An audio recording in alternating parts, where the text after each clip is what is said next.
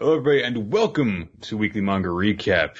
It is November the 15th of 2017. I'm Nick, here alongside Chris. How you doing, man? You, you're a ghost right now, currently. You can't see it, Nick. I'm doing some pretty crazy dance moves though. Like I'm, I'm all over the place. You're like doing cartwheels, uh, somersaults, handsprings. Yeah, like I, I you know, um, you know that All without jostling your mic. uh, Exa- or- exactly. Keeping a consistent, even tone, despite the fact that I, I'm just like that one dude from the Never Gonna Give You Up video. I like just ran up the wall part way and then like backflipped off of it. It's pretty crazy.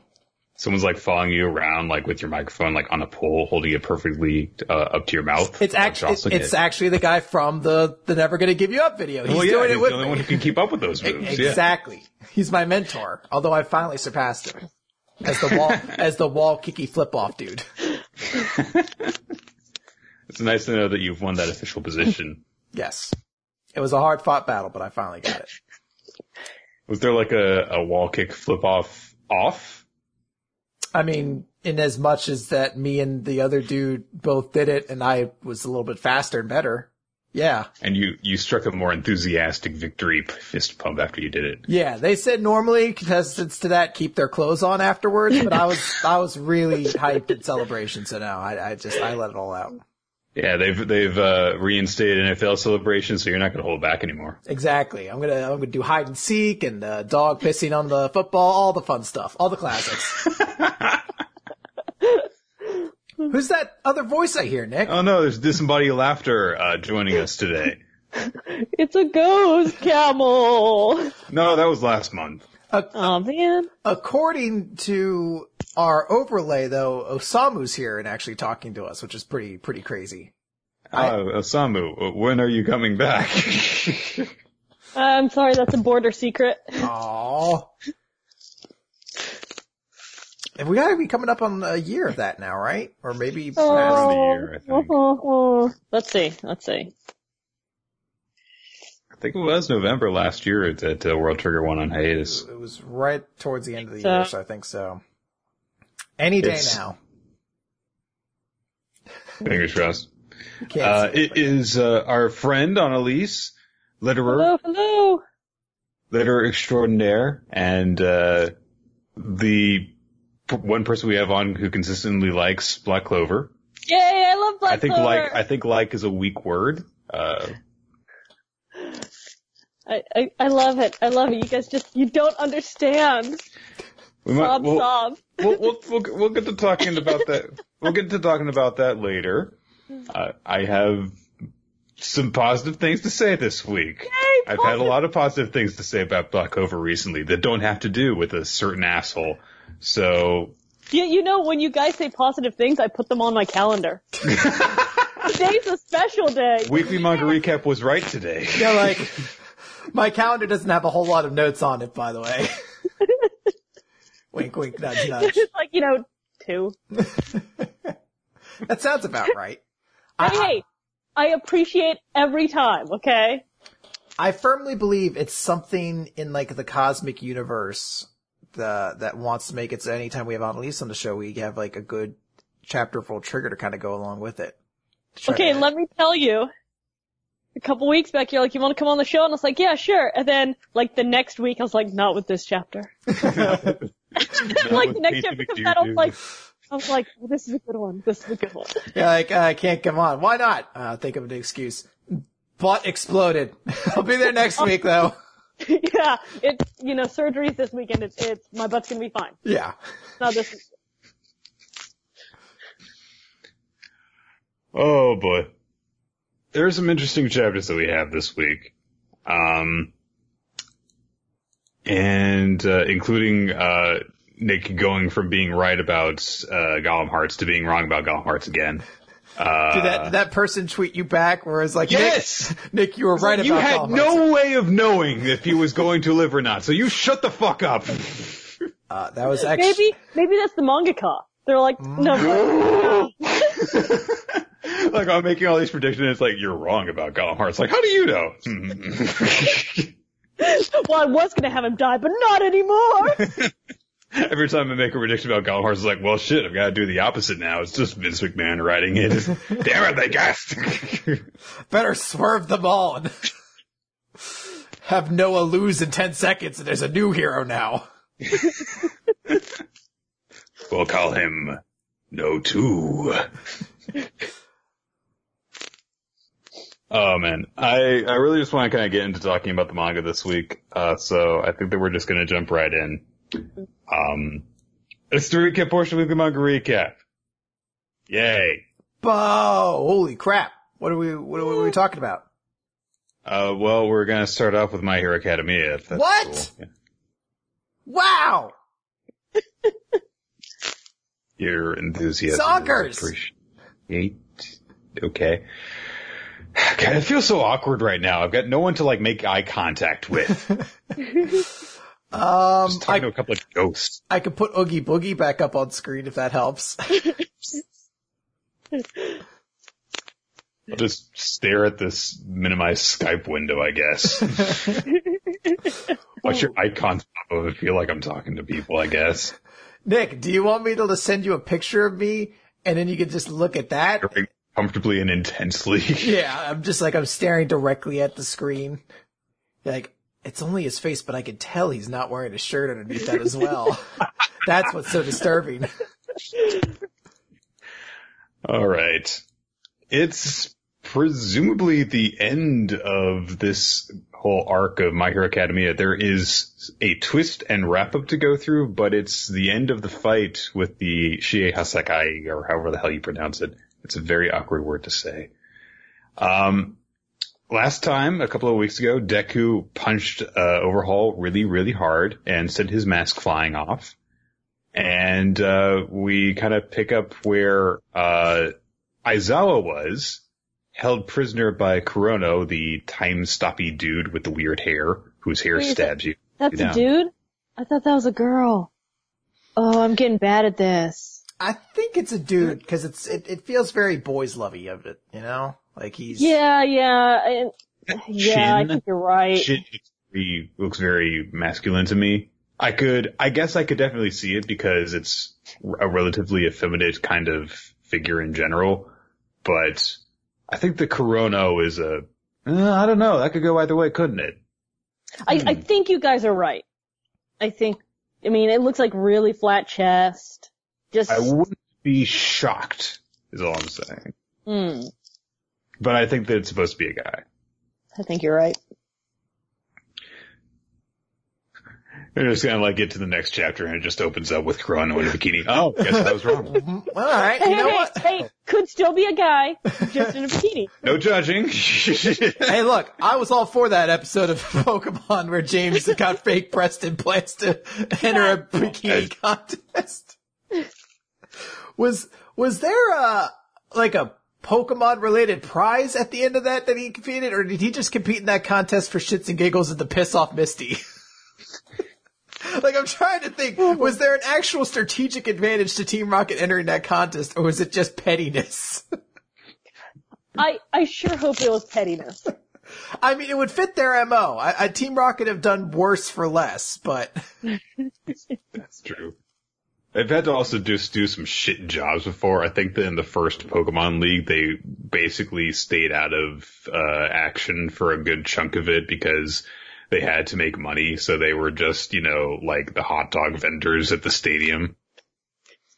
it's always the saddest when they get their shit together and they seem to actually have like a job they kind of like and are good at, and then like Pikachu has to walk by and like a crack addict, they Back just to like the life of crime. they're just like ah after this fix we we gotta be good we don't need this anymore. It's like no, Ash stop enabling them. oh man. It's anyway. Back over. Number 159. It's over. Uh, so Kurono's got Aizawa held captive, uh, having hit him with the hour hand, uh, meaning that he is out of action for quite a bit.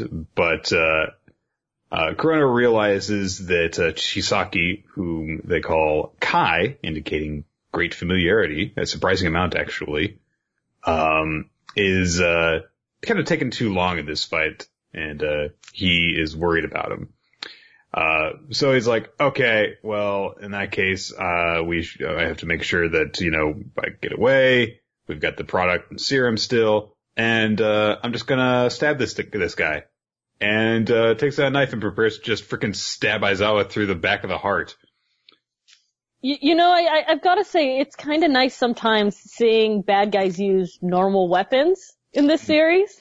Cause I'm so used to like, oh, I'm gonna make you explode or something like, oh no, he's just gonna stab him with a knife. Like, oh, that's terrible. Don't hurt Aizawa, but, oh yeah. They've got real weapons too. I, I don't know why he throws away the, the scabbard immediately after drawing it. Like, I can't hold on to two, to two things and stab in the same time. Maybe he needed to, you know, like get both hands and, I don't know, cause he's clearly only using one hand there, but. He needs his other hand free for balance. He's a very, he's a very waifish kind of person, so, you know, he needs For, to have for action poses and Yeah. balance. Exactly. Look how cool that pose is, you know? Yeah. I look awesome. There was like That's four times he, plot that is that he's going to kill Aizawa, but he freeze frames in order to look cooler. yeah, there were like four ti different times he actually would have just killed Aizawa, but he kept pulling back because the angle wasn't right. Not cool enough. He has his phone set up like, okay, I'm ready. Three second timer, okay. Oh shit. All right. Do it again. He's like, I'm gonna stab my fucking phone and make that go time slow if I need to. God damn it. I'm gonna get this shot.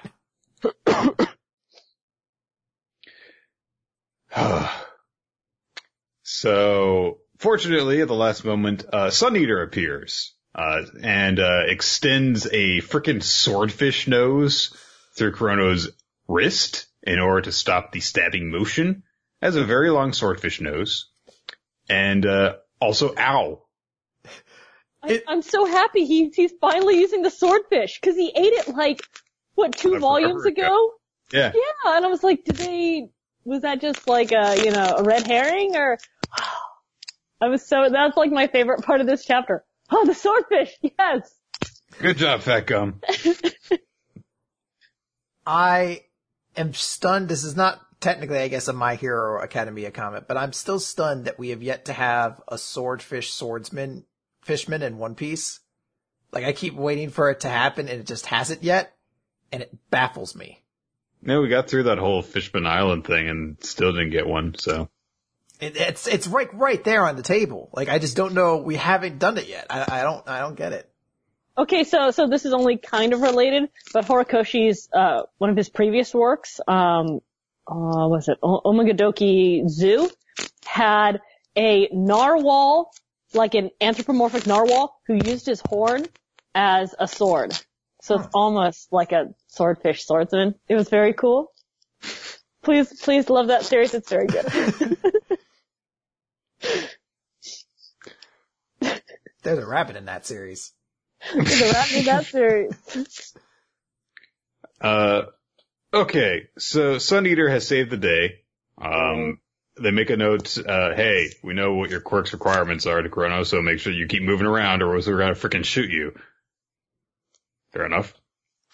Uh, Tsuyu comes hopping by, uh, to deliver a report and, uh, asks Sun Eater to come with her.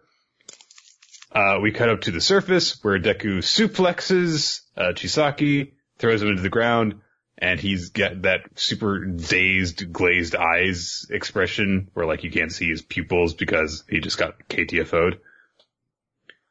Uh, Deku's like, yeah, alright, good job. Are you okay, Eri? Oh shit. Cause Eri's quirk suddenly goes into overdrive and starts to outpace Deku's full cloak.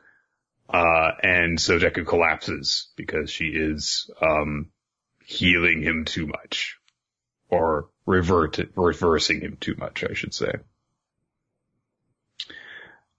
Um, we get kind of one last little bit of a flashback from Chisaki's perspective, uh, recalling some of the, last things that, you know, the boss, some of the things that the boss had said to him, you know, scolding him for getting into fights, um, but also with the note of, hey, you know, you shouldn't be doing that. You shouldn't be fighting citizens, but, you know, thank you for protecting our honor. Indicating that there was at least some small part of the boss that was grateful for Chisaki's attitude at a certain point in all of this. I think this is supposed to be kind of where we're meant to really get what the relationship, at least from Chisaki's point of view, was on this. Mm-hmm. Um, that he's had this kind of weird gangster loyalty to his boss, and all the kind of shots we'd seen recently would not suggest they ever shared a moment like it almost always seemed like the boss was like yelling at him or something. Uh, but obviously this is kind of that scene that's like, here's kind of what their relationship was boiled down just to Chisaki, uh, Chisaki. You know, he was that being thanked for protecting their honor and it was, it was sort of the tradition that he needed to do and uphold. Um, which I guess is a nice kind of note to end Chisaki off on. I still don't think he, well, I, actually, you know what? Ba- based on the end of the chapter, he may not be done yet, I guess. So who knows? We'll see. uh, Chisaki's, uh, transforma- transformation combination thing, uh, fades away. Uh, he reverts back to normal. At that moment, Uraka comes in and is like, I'm helping! And, uh, Guys, I'm a huge, I'm part of the big green team man group. Every, guys, I used my bugs to figure out that Obito's using teleportation space-time powers. I'm helping! Oh, at least she gets to do more than she was doing up until this point. But that's, that's her big moment is, uh, just the taking down Chisaki after he's pretty much already unconscious and, uh, kind of putting him in the, you know, sort of arresting takedown pose. She's like the person who like pins a dude after someone else just gave him like four finishers and she just slides in. She's like, got it! We did it, guys! Aww. Just crawls over, puts the one hand across. Uh, I mean, he looks unconscious when she like does it, so it's just like, like she seems so dramatic. Like she's like, "Ju- just in the nick of time. It's like, but it, I don't. I think he was out. I think you're okay.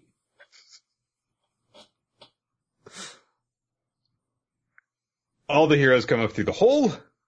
Uh, Uraka says something is wrong, which is pretty obvious considering all the energy that is freaking blasting off of Deku and Eri. Um, and, uh, you, you can see that Eri is very distressed right now, uh, and she can't stop herself. Uh, she, there's even a whole bunch, a couple of, uh, iterations of her saying, gotta stop, she's, he's gonna die. Um, and she's crying while she while she does it, but she can't do anything. So uh Tsuyu realizes that Aizawa is starting to come around finally, and she tilts his head up and he's finally able to get his eye open and uh cancel Eri's power. And she Smart collapses. move. Very much. So yes, cancel the power taker thing. Yes. See, there's a difference between them. Look, see, there, difference happened right there. I, I like the way it worked too. You know, um, I like that Eri had been given like what three dramatic hero speeches going into this, uh, and it wasn't just another one that got her out of it. It was actively like, all right, she she's lost control, but I can neutralize her power and you know put an end to this. I, I like that it didn't just go along the same way of like, no, little girls, capes, it's heroes, safety. You're come on, Capes are for wrapping up girls in distress. yeah, cape. He just keeps hurling capes at her. Third time's a charm, right? I mean, come on. But I can't control my power. Take another cape. Sounds like you need more capes. I'm suffocating! Please stop! You know what'll help that out? Couple more capes. Look, look, she's not going out of control. I think she's passed out. Just dumps out a hamper full of capes. Uh, we get one final little uh, image of Deku kind of holding on to Eri while they're basically both unconscious, which is which is kind of sweet. And then a bunch of wrap up images, I guess you could say, uh, little kind of catch up stuff. All of the different members of the Bullets being hauled in. There's a an image of you know Fat Gum, uh, you know, pointing out, hey, help help my sidekick, please, because He looks hurt. he looks so worried. and uh, also the uh, the the boss gets discovered by the police, the the original boss. Um, and then you know ambulances show up and take all all the injured people away. It's like okay, yeah, uh, and um, you just you you just hold on to your arm with your spare hand, will you? Not, not yeah. Here you go. Okay, yeah. It's kind of gross. He still has that fucking rock through the chest too. Yeah. How's? He's he's not dead. Amazingly, How? for a guy that's got a freaking spire of gra- granite through his everything, he can speak remarkably well. How is he speaking? Jesus. They're like, I feel as though that emergency worker right there should be like, do not try and speak. you need all of this air. He would have survived, but he had to give a speech to a student. No, this is really important. Sir, You were able to to twist the future. Just spits out about a liter of blood onto Deku. he's like, I could have waited till Monday for that one. Oh. Sir Knight, I have a lot to tell you. Young boy, he's dead. I don't. we we should have cut But pulled his the eyes cover are all. open. Yeah, your eyes don't automatically close when you die. We in our in fairness, we should have pulled the cover up the entire way. I got. you know, it's Fridays for us too. E honestly, honestly, like we should have like covered this up even if he were perfectly healthy. I mean, this is gruesome as shit. I Missing mean, a limb, blood everywhere. There's a little girl right there too. I just, I just don't care about this job anymore. Uh, and Deku, you know, gives this quick answer to, well, it's not, it's not quick. It's kind of long, honestly, given Night Eye's condition, because he's like, Night oh, Eye- Might is still alive, you know, and I, and he thinks he's got no right to face you, but you two will meet again, I know it, so you've got to pull through this. Ugh. I'm sorry, he's dead. Son? But I said that he should pull through this. Yeah, yeah, yeah. It- it- He's like, oh hey, is your quirk the power to fucking make your goddamn dreams come true? No? No, I guess he's fucking dead then. Just one sassy, dickish, freaking emergency worker. It's his quirk. Assholeness. I'm sorry, God I don't damn want it, to be Steve. an We bring you but along just to push the carts around. Freaking load people up onto the gurneys, and you always have to open your big fat dick mouth. I can't stop my quirk, guys! It's not my fault I was born with the innate ability to rub everybody the wrong way. Usually on the night shift, so, you know, people don't have to deal with me, but, you know. Uh, so, um, yeah.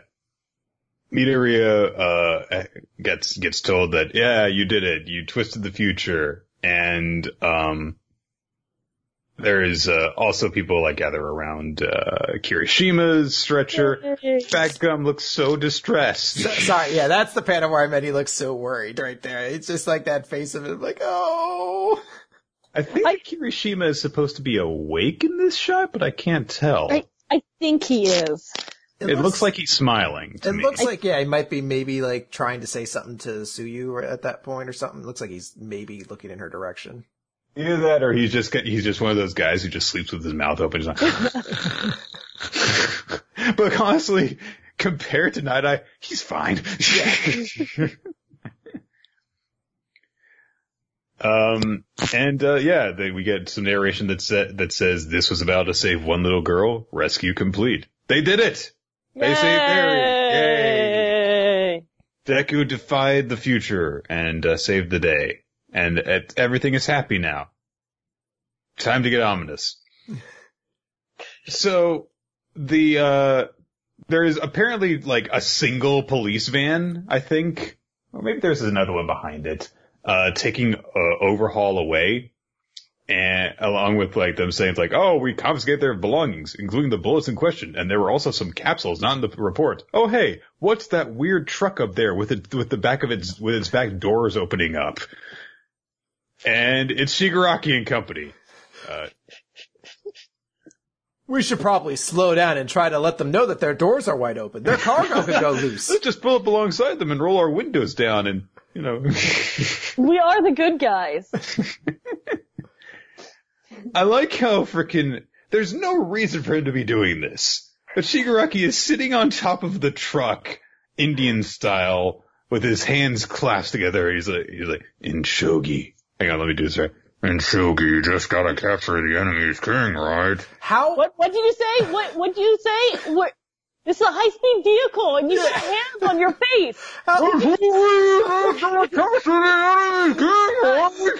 Yeah. Uh, okay, man. Cool. I'd like to think that Shigaraki just, uh, like, is up there, like, spouting out cool phrases to himself and no one else can hear him, but he just thinks everyone's in awe of how awesome all of his quotes are. He's like, you know, you say it's shogi, just have to capture the enemy's king. Dabi's like, I can't, I don't know. He, he's been like this for three hours. I honestly love wanna that sit- Dabi talking shit to him is like, no, that's, it's not that simple. I want to see it hit like a pothole, and he goes like tumbling Oh, off. fuck. oh my god! Oh, and he has to climb back up and you know compose himself. And meanwhile, everybody else is just like, just just get in the fucking, just get in the fucking truck, man. so wait, we have seatbelts. Jesus Christ! Who's driving? In shogi, you just have to capture the enemy's king. Low, low ceiling tunnel, boom. um, Who's driving? Trying to think. Because Twice and Toga are, aren't there. Oh, uh, portal head dude? No, he's in the front. Oh no, yes, right, right, right, right, right. The that portal head. dude. I'm Yeah. sorry, I don't know why I thought that you were talking about Mr. Compress. I guess it would have to be him, wouldn't it? Well, it's supposed to be Shigaraki, but no, he's like, it's a straight road, whatever. You know? He's like, that's what auto, auto there. cruise is for. I guess it also could be that one lizard dude. I think he was also still around. Uh, yeah, I got, I, I, I think that you're right. I just remember him. Didn't well? Didn't he get captured? I know he he fought, but I don't know if he got, like, captured. But, ah, I don't know. He has a hand on the wheel. oh, oh, that's good. just left his hand there. It's like it's doing everything thing style. oh boy.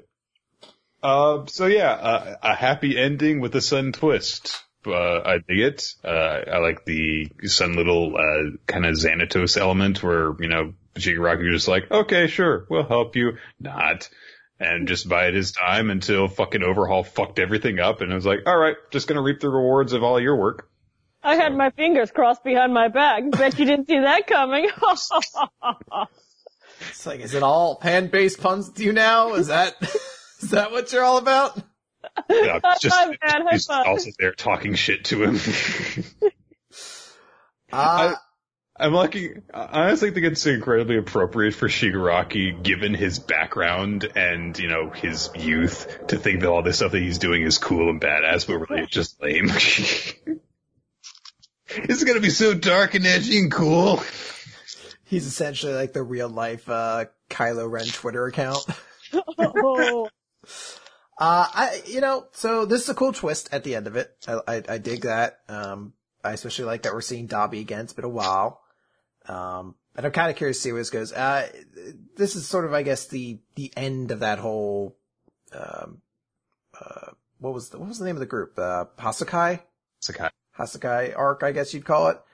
And I think by and large I enjoyed it a good deal, but there definitely were a couple issues with it, just in stuff that like was kind of presented to us that really didn't feel like it had that crazy of a satisfying conclusion. Like I still don't really get what the big deal about the Toga Twice stuff was. Like it feels like there was a lot of build up to like, yo, you're gonna have to work under me. No, I'm not gonna work under you. Alright, I guess we'll make a temporary alliance. Then it was just like Toga and Twice were there for like a chapter and then they betrayed them like the next one. It was like, yeah, yeah, they seemed underutilized or utilized strangely. yeah. I mean, you can definitely tell that it was their influence that led to the Villain Alliance being able to capitalize on all of this. You know, they dug out the tunnel and uh, allowed Ch- Chisaki to end up getting defeated as a result of that. Um, got the heroes, you know, reinforcements in so that everything would be screwed up.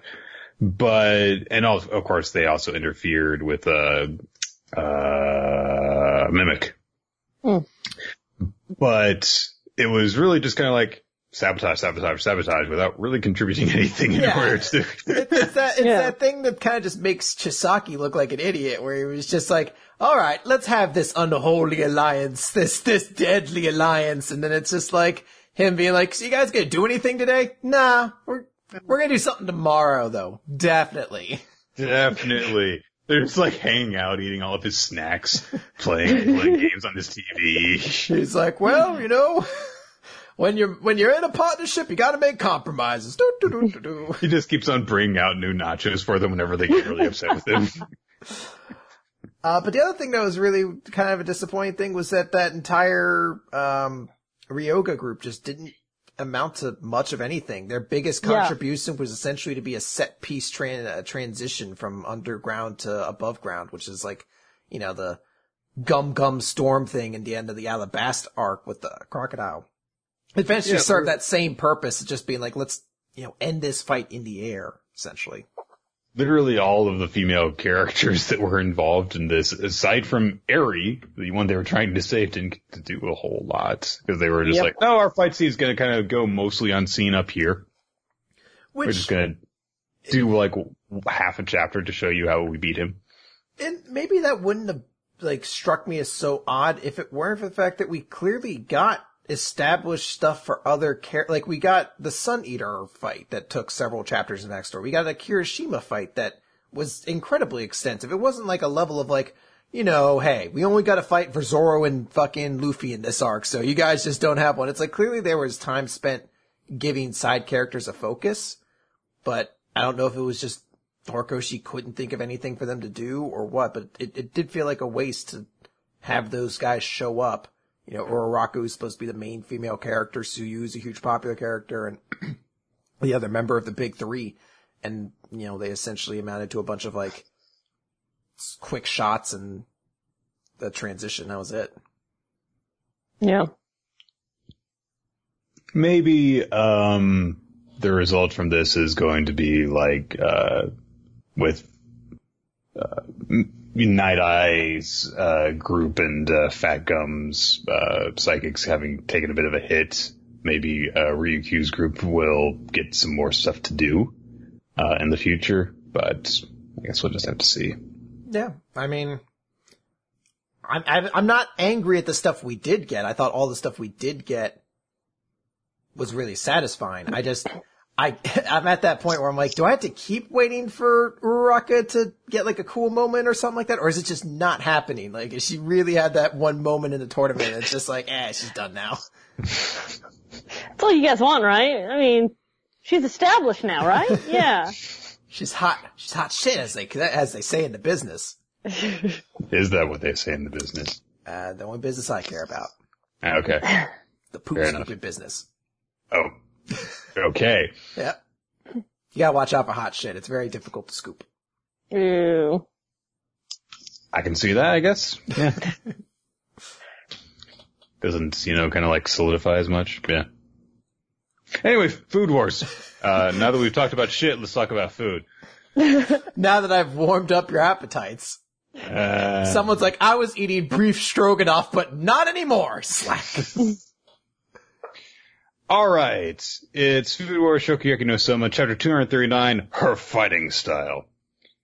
Last time Momo presented her apple rose tart basket thing, which was weird, weird to look at. Like that did not look edible, but apparently it was delicious. Uh, and now we get to see some stuff from Megumi. Uh, continuing her whole, apparently she's a boxer now I thing. fucking love this. Oh, I so dig this. It's so good. So, Megumi presents her dish, and everyone is waiting with bated breath because like, oh my gosh, you know, Momo designed such an incredible thing, you know, flower designs with the dessert dish, but, you know, what is, what is Megumi going to put forward that's going to compete against that? Dorayaki pancakes! It's a nice looking Dorayaki pancake. What, what's Yeah. like the, uh, equivalent for that over here? Cause I don't have much context for a dorayaki pancake. Well, I mean, It's it's, it's like, sorry. It it's like two pancakes with stuff in the middle. Yeah. Okay.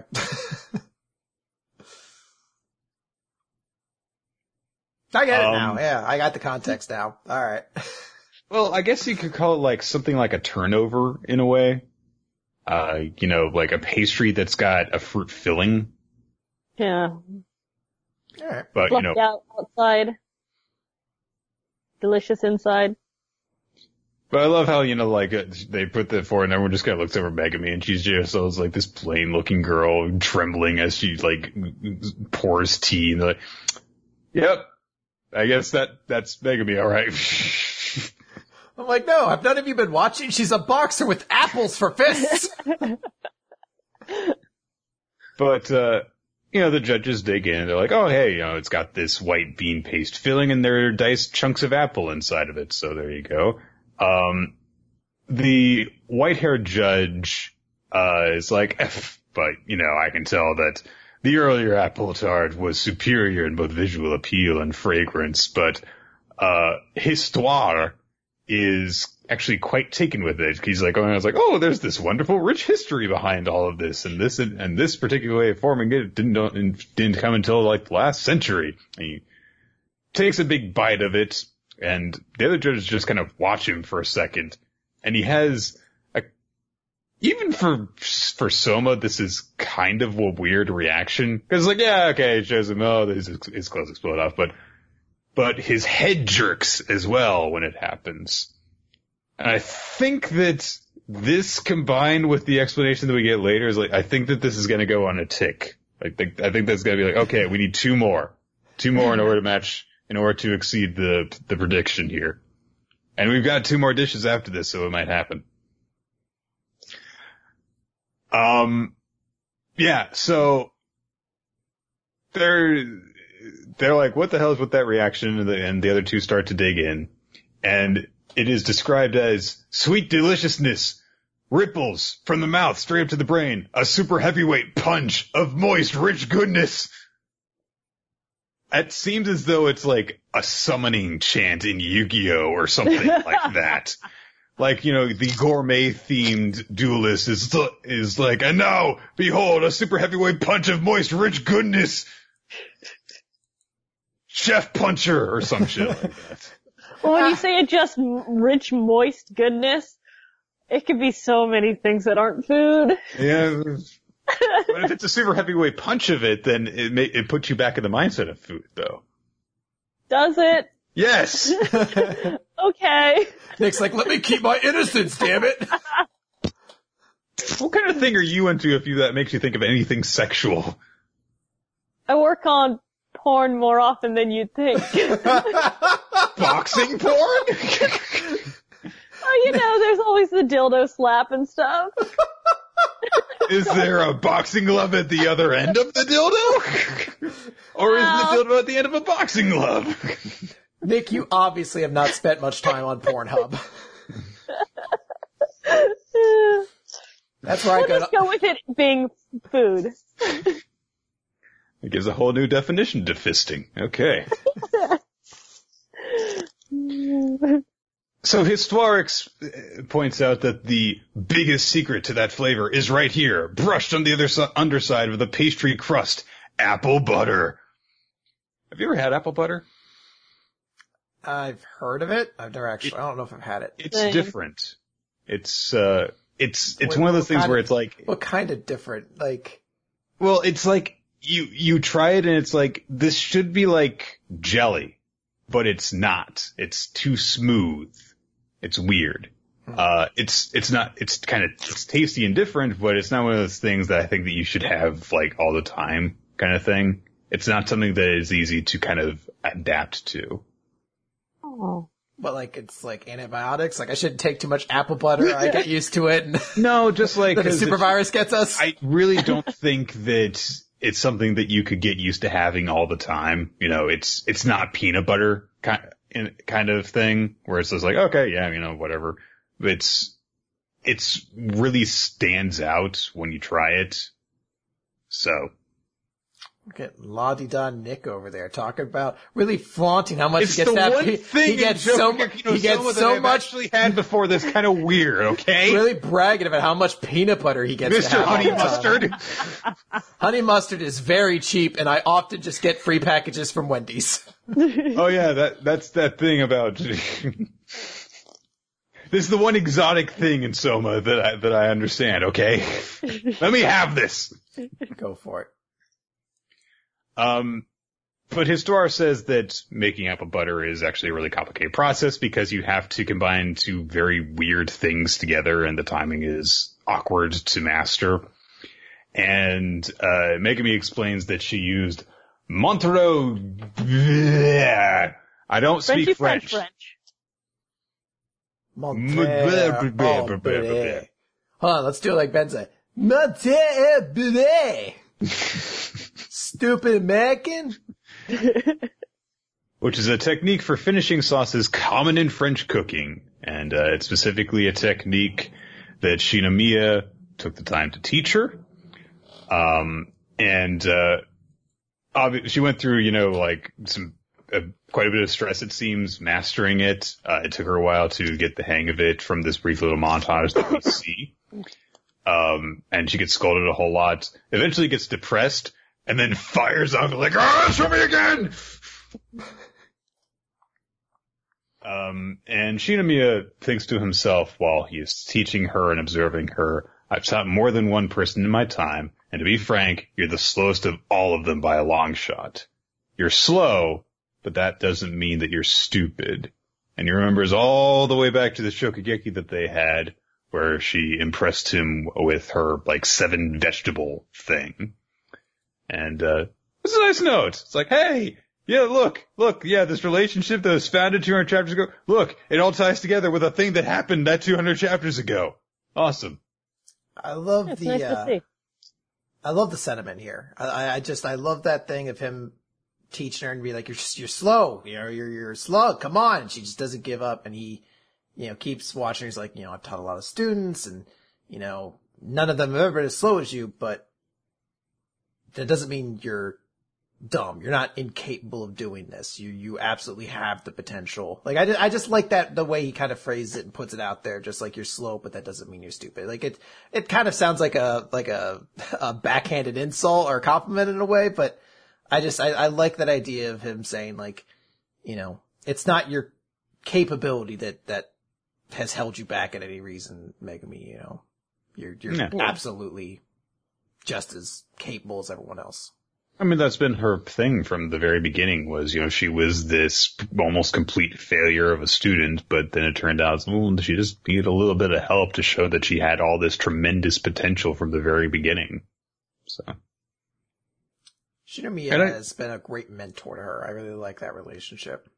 And I, this is one of the reasons that I like Megumi so much is because, you know, there, there's this, you know, thing that we're getting, uh, revealed presumably in the near future where Senzaemon has put together this entire generation of gems, of hidden diamonds. And there's all of these different, uh, people who have, are just freaking geniuses, uh, pr- uh, prodigies, duh.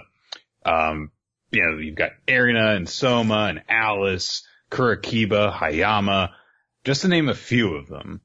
And Megumi is completely different in the way that she approaches things. And it's nice to have that little indicator that just because you don't catch on to things right away doesn't mean that you're any less capable than anyone else. It just means that you need a little bit of different teaching. It's, it's surprisingly good sentiment, good and rare sentiment for a school-based series, which it's kind of easy to forget that Shokugeki no Soma is yeah. um, to have. Like that, yay, there are all different types of students in the world and some of them need a little bit of extra teaching. It doesn't mean that they're actually stupid though. yeah, it's really nice to see. Um, so the light-haired judge, uh, who had been doubtful of Megumi before, uh, says, "Oh, with her shy and bashful demeanor, you would never expect her to make this powerful knockout punch of a dish that slams you straight in the heart." And we get this little visualization of boxer uh, Megumi with Shinomiya, Shinomiya in her corner, And, uh, he like slaps her on the back, the bell rings, and she holds up her boxing gloves, which are apples. and she punches the white-haired judge in the fucking face. It is fucking glorious. which causes a cuckoo bird and an apple to go spinning around his head. what a visual. I and I like my favorite part of this picture for whatever reason is you can see how much the apple mitt has like compressed. so you can see how hard she's hitting him in the face. For some reason that just tickles me. It's such a good panel. It's so good. I like that part's great, and I love that you know we see the shot. It's from her from behind doing it, but then the like reaction shot we see of her is her so happy. Like she, I like to think she has that like just innocent like happy relieved smile as she's fucking I socking love this the to. He's having a concussion. He's not going to be able to recognize his children when he wakes up. Good job. Good job, my student. He's going to donate his brain to science when he dies. You fucked him up good. Yay! Just as I taught you. oh god. That is an awesome visual. That's one of those things that, you know, you, I want to like put away in my folder of things from Shokugeki no Soma to confuse people who have never heard of it. It must be a Uh, pretty big folder. I haven't started making it yet, but it will be, I'm sure. so the judges are impressed, but the light-haired judge, after a bit, says, you know, I thought that, yeah, that uh, Momo Akanegakubo would just completely blow this girl out of the water. This is actually really impressive. But that previous dish had a superb fragrance, was elegantly refined. I feel like this one is falling just a step short. Of course, all the resistance members are panicking. Uh, but then, uh, is it Ume? Un? An? Un? Ume? Ume? Something very short and kind of awkward to remember. Uh, the female judge, uh, she catches a glance of Megumi who still has determined boxer look in her eyes, and she realizes she has not given up yet. Then is there something else still hidden within her dish? Wait, this is? And Megumi picks up her other fist and is like, you ready? Are you ready for this? Are you ready for this? Megumi pu- pu- pulls out the Dempsey roll. um, but I, if I'm correct, it looks like she bit directly into the center of the, uh, of the pancake. So presumably that that's the, the, uh, last special ingredient inside of Megumi's dish that we'll get revealed next chapter. Uh, this is a good chapter. And I gotta say, I think, uh, Megumi's dish looks way better than Momo's. Like, Momo's is pretty. But, like, if I see it, I don't think, oh, I want to eat that. But I see Dorayaki and I'm like, yeah, I want to eat that. I mean, it looks like, you know, one of those kind of things like, yeah, I wouldn't think you'd like go somewhere and order that for breakfast. Hell yeah. Whereas the one with Momo is just like, is that actually like gonna taste good? Cause it looks, Yeah. it's like I should just be looking at it, not eating it. I, I, I have like a real issue. Like uh, whenever I see food that's made really well, I'm like, I don't want to eat this. Like I feel like I'm fuck. I feel like it, it'd be like uh, me walking into a museum and just like uh, taking a fork right into a painting. I'm like, I'm like, no, this is this is art. You're just supposed to look at it, admire it from afar. I'm not allowed to eat this. I can't do it. Yeah, and they get really angry when I start eating paintings at the at the museum. So I'm going to assume I shouldn't be doing this.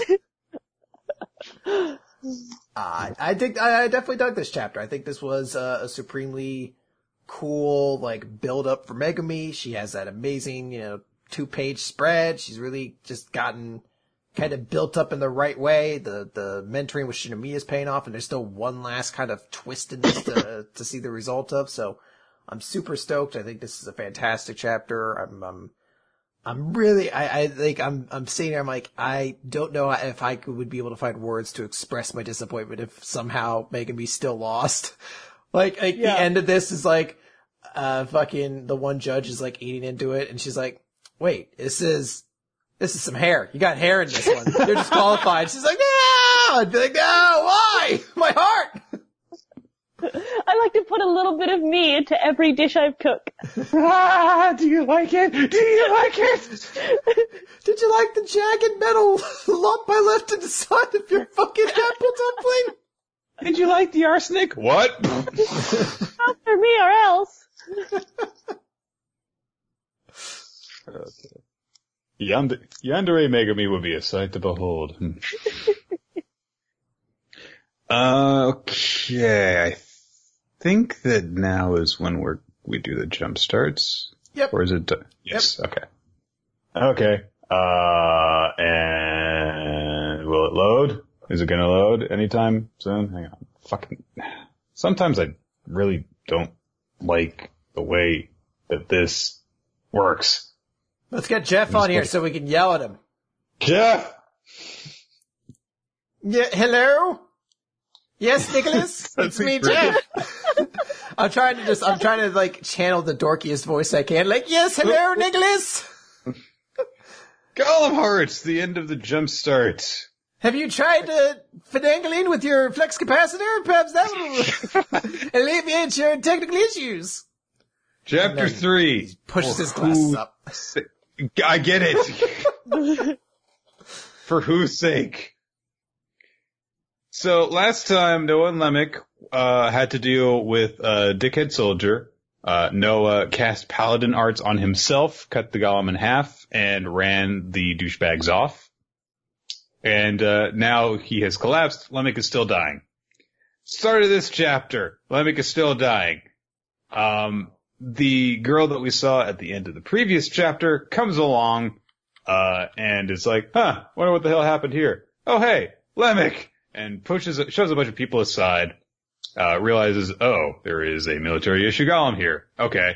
Well, and, uh, she, look, it looks like she stabs it with something. That's what it looks like to me. She stabs it.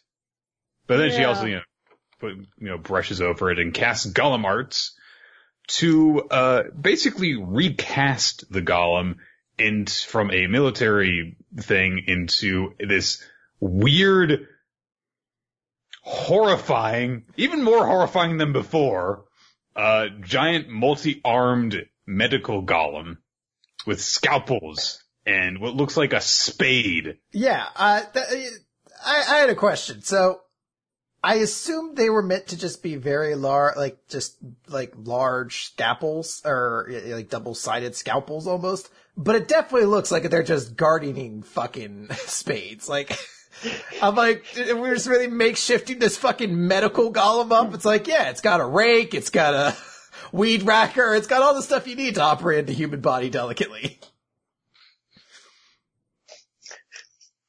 Also, odd possibility, but maybe that thing she does with the golem where she kind of like smacks it first was her removing the padlock that they said was put on it. That only the Well, she said that the core was cracked. That looks like, and clearly I, I don't know much about the series yet, but in other series where they've had like a golem with a core, um, it looks like stuff they use to replace, to like make a core. So yeah, I guess it's like a, a new core or a temporary core or something. To make claws and spades. So like is saved. He's not dead. Nick, you were Um, wrong. I was wrong. Are you happy you're wrong? Because Lemick's alive? Well, I would be if not for the people who are like, you were wrong about Golem Hearts. Like, okay, fuck off. I've been wrong about manga before. A lot. Still not about, still not about uh, lesbians in uh, We Never Learn. I'm not wrong Not, about that. Not yet. Not yet. But it took me a lot longer. It's at least taken me a lot longer to be wrong than it did this time. I'll, t- I'll admit that. um, so Lemick wakes up after a few days of recovery and, uh, he recognizes, uh, the girl as, I'm gonna go with air. Cause if I say ear, that's gonna sound weird. So I'm just gonna go with air and, and assume that that's right. Uh, so Air kind of catches Lemek up with, oh yeah, you've been awake in this hospital, in this clinic for a little while. Uh, and, uh, the doctor comes in, sees Lemek, is like, oh yeah, it's a good thing that that woman saved you. Um, but, uh, let's see here. Da, da, da, da, da. She eats a lot. That's a big part of her character. That's like going to be a thing with her, isn't it? It's not like just going to be like a regular joke. I feel as though this is going to be like an essential, a component of her story because like most of the stuff that we've seen from her in the two chapters she's been in has been her eating a lot. So. Well, her, her book even says what gourmet of the world. And she wears like this kind of dining attire all the time. So. So, da, da, da, um, we get a, a, bit of backstory to uh, Air and Lemek's history together. Uh, they were students together at the Golem Arts Arcanists School, I guess. Um, and uh, but Lemek, you know, kind of remembers some of their time together uh because he can see beyond this kind of rough exterior that she has and uh, he remembers how much she actually would have to put herself through studying uh, for you know learning you know Arcanist stuff. Um, Noah shows up. Um, in his typical fashion, he tackle hugs, he glomps Lemek. Smart thing to do when he, you know, was almost dead.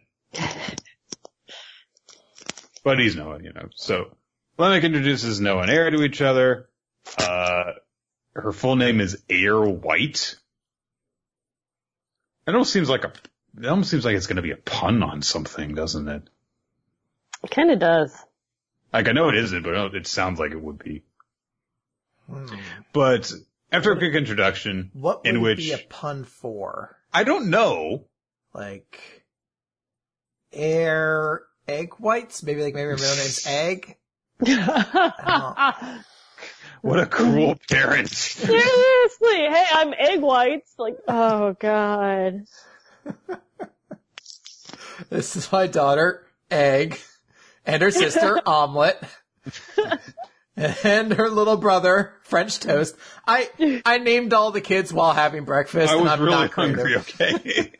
I love breakfast. I love it. Especially dorayaki pancakes. Speaking of, well, vaguely related to that actually. So Nick, you know how, and Annalise, but you know how I love the term, uh, sacapuntas from Spanish? It's like the Yes. one term I remembered.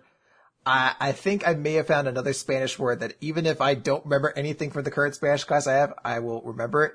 And that is almorzamos, which is the verb for us to have lunch. And I just love it. It sounds like a Pokemon's name. Like you just called al Almorzamos. Sounds like a legendary. It sounds so cool. Like, like I'm, like I'm gonna make a fantasy universe and that's gonna be the name of the cool ass wizard in it. No one's gonna realize it. It's like, that just means let's go out to lunch. Wait, wait a second. I'm onto him. I, I bet Grand, Unusual Spanish terms. I bet Grand Chancellor Sacapuntas isn't as cool as I think he is either.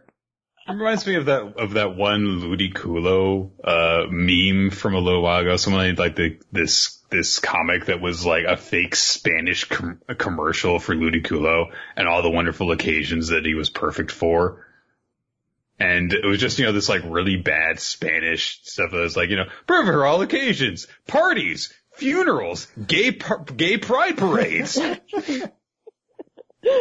And Ludicolo's there making inappropriate comments for every single one of them. like, Juan es muerto. Que triste.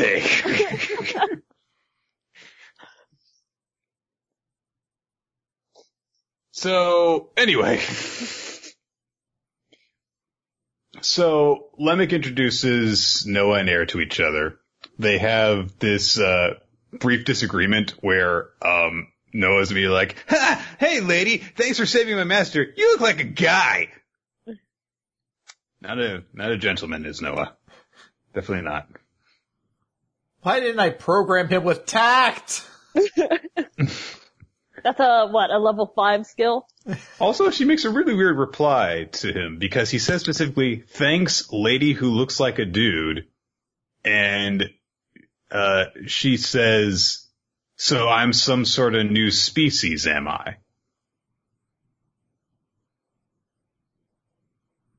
Yeah, I, I don't know about I that. I don't really get it. Okay. It's a weird joke, I guess.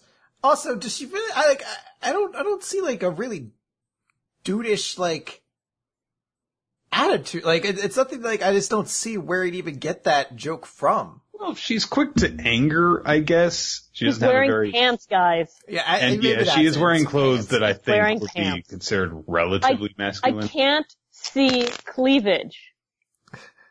She's not sticking her butt or her or her tits out, so how can I tell that she's supposed to be a girl? Seriously. I am supposed to. You're supposed to be writing this for 14 year old boys, so how are they supposed to be able to identify with the female character if not sexually? Yes. Better keep them off to the side. Don't let them do anything too big during the arc either. Just have them come in and act important by like tackling the villain after he's already been defeated. I got him, guys. He was unconscious and on the floor. I got him. I did it, everybody. I did it. Most dangerous when they're unconscious, you know. Air and, uh, and let me tell Noah that uh, Air is going to be his new teacher, which they both object to because they're just like, "What the fuck? Are you, what, what are you trying to do here?" And Noah says, "No, you're, you're my teacher, master." Uh, but Lemek tries to explain to him, "Hey, look, you know, what will happen with Noah if something bad happens to me? You know, like getting a freaking wooden beam shoved through my rib cage. That would be pretty bad." Uh, Just maybe. Yeah. So Noah has to, you know, learn how to be able to repair himself, to protect himself, and to keep on living, even if I'm not here to help him. And I don't have the capability or the knowledge to actually be able to teach him. And, uh, Bear's like, oh, whatever. Sounds like your problem. Bye. Peace. but, uh, Noah beats her through the door essentially because he runs away crying. And then Harris again just like, okay, bye. Uh, but Lemon gets down on his hands and knees and begs for her help, saying, look, hey, time's not on our side. The army's gonna come again for Noah, and I'm not gonna be able to protect him. I can't lose him again. Um, do you think that he's referring to something that's happened in the manga there? Or do you think it's So- something in my past? So they say earlier on, uh, Air says, never mind me, what's the deal with that golem? And that appearance of him, don't tell me, then Lemek says, a lot's happened. So I think something clearly has happened. Maybe Lemek had a son or something. There's something up with this, cl- clearly. So I didn't think, I don't know, but yeah, I can't lose him again is, yeah, something's up. Uh, because there definitely doesn't seem to have been something in the manga so far where Noah seemed to be in danger of being lost. Like he ran away a couple of times, but Lemek always knew where to find him. And he didn't get successfully taken away in the last chapter. So I don't think that that's what he's referring to either. So I think that it's, I think that you're right. I, I really like this this panel um, where he's he's basically thinking like, look, I know it's really cunning, but she can't turn this down. Mm-hmm. Like I like that he acknowledges that he's he's using her. Yeah, I'm manipulating her. There seems Yeah. to be a there seems to be like some honesty to this, but he knows that he, he's doing this because he knows it'll work. Yeah, he knows that he she can't turn him down. So She is good person deep down, however cold-hearted on the exterior she is. So he begs for her help. Uh, we cut away to Noah in his usual spot. Uh, and the mix, you know, tracks him down. I was like, ah, you're here again. You're a simple one, Noah. you're predictable. um, and, you know, he ex- explains to Noah what he's trying to do here. Uh, because he says, look, I need you to work hard, learn all that you can from air. And once you're the world's second best Arcanist, hey, like you said, that'll make me the best. So come on, go, go with her. Do this for me. And Noah, you know, is emotional about this, and it's clear that it's like he just doesn't want to leave his master behind. Uh, he doesn't want to leave his dad.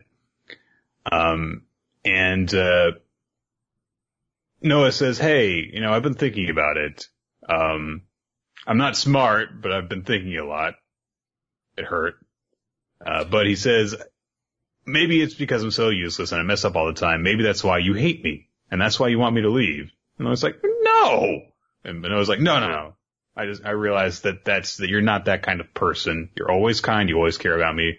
So if you're saying I gotta go, then it, then that must be for my sake. So I'll go with her. And they have this big emotional hug. Oh, It's, a very like kind of vulnerable uh full page spread where they where they're hugging because neither of them looks at all in the least the least bit dignified. I So I very vulnerable like and emotional. Yeah. I really like this series. Um, I was kind of so-so on it, but this chapter is, it's so open with the emotions. Like a lot of times, I mean, there, jump series have a lot of emotions and people cry all the time, but there's something just really pure and innocent about this and really, like, I don't know, warm and caring. And it's just, oh, I want you guys to be happy. Oh, I bet only good things are gonna happen to Noah and his family from here. No, and Air leave off and immediately like five soldiers show up with different types of death machines and kill kill Lemek five different ways. oh. Yeah, I think this is a, a very de- uh, solid jump start. And I think this is a, in particular, like a great sequence for a jump start because this really did give you a good taste of what the series is about and ends it on almost like this part function as a prologue to what I guess is like Yeah. the series itself. Like, you know, a lot of other jump starts will end in like mid situation or something like that, whereas this one ends in closure essentially and the idea of like a prom like a promise of the future and things like that. And um, I'm sure it's very, very difficult and probably unintentional, but like I think this would be like the ideal way of functioning with a lot of jump starts is like to like get like those three chapters that kind of function as like a really good taste of it, but don't l- feel like it's just like leaving you off in the middle of a situation. Yeah. well, um, I guess that we will see if uh, any of the jump starts that we've been getting recently get picked up. If Uh, if you like any of these jump starts, make sure you fill out the surveys. Tell Viz. That really does do a lot to Mhm. get things into the into the magazine.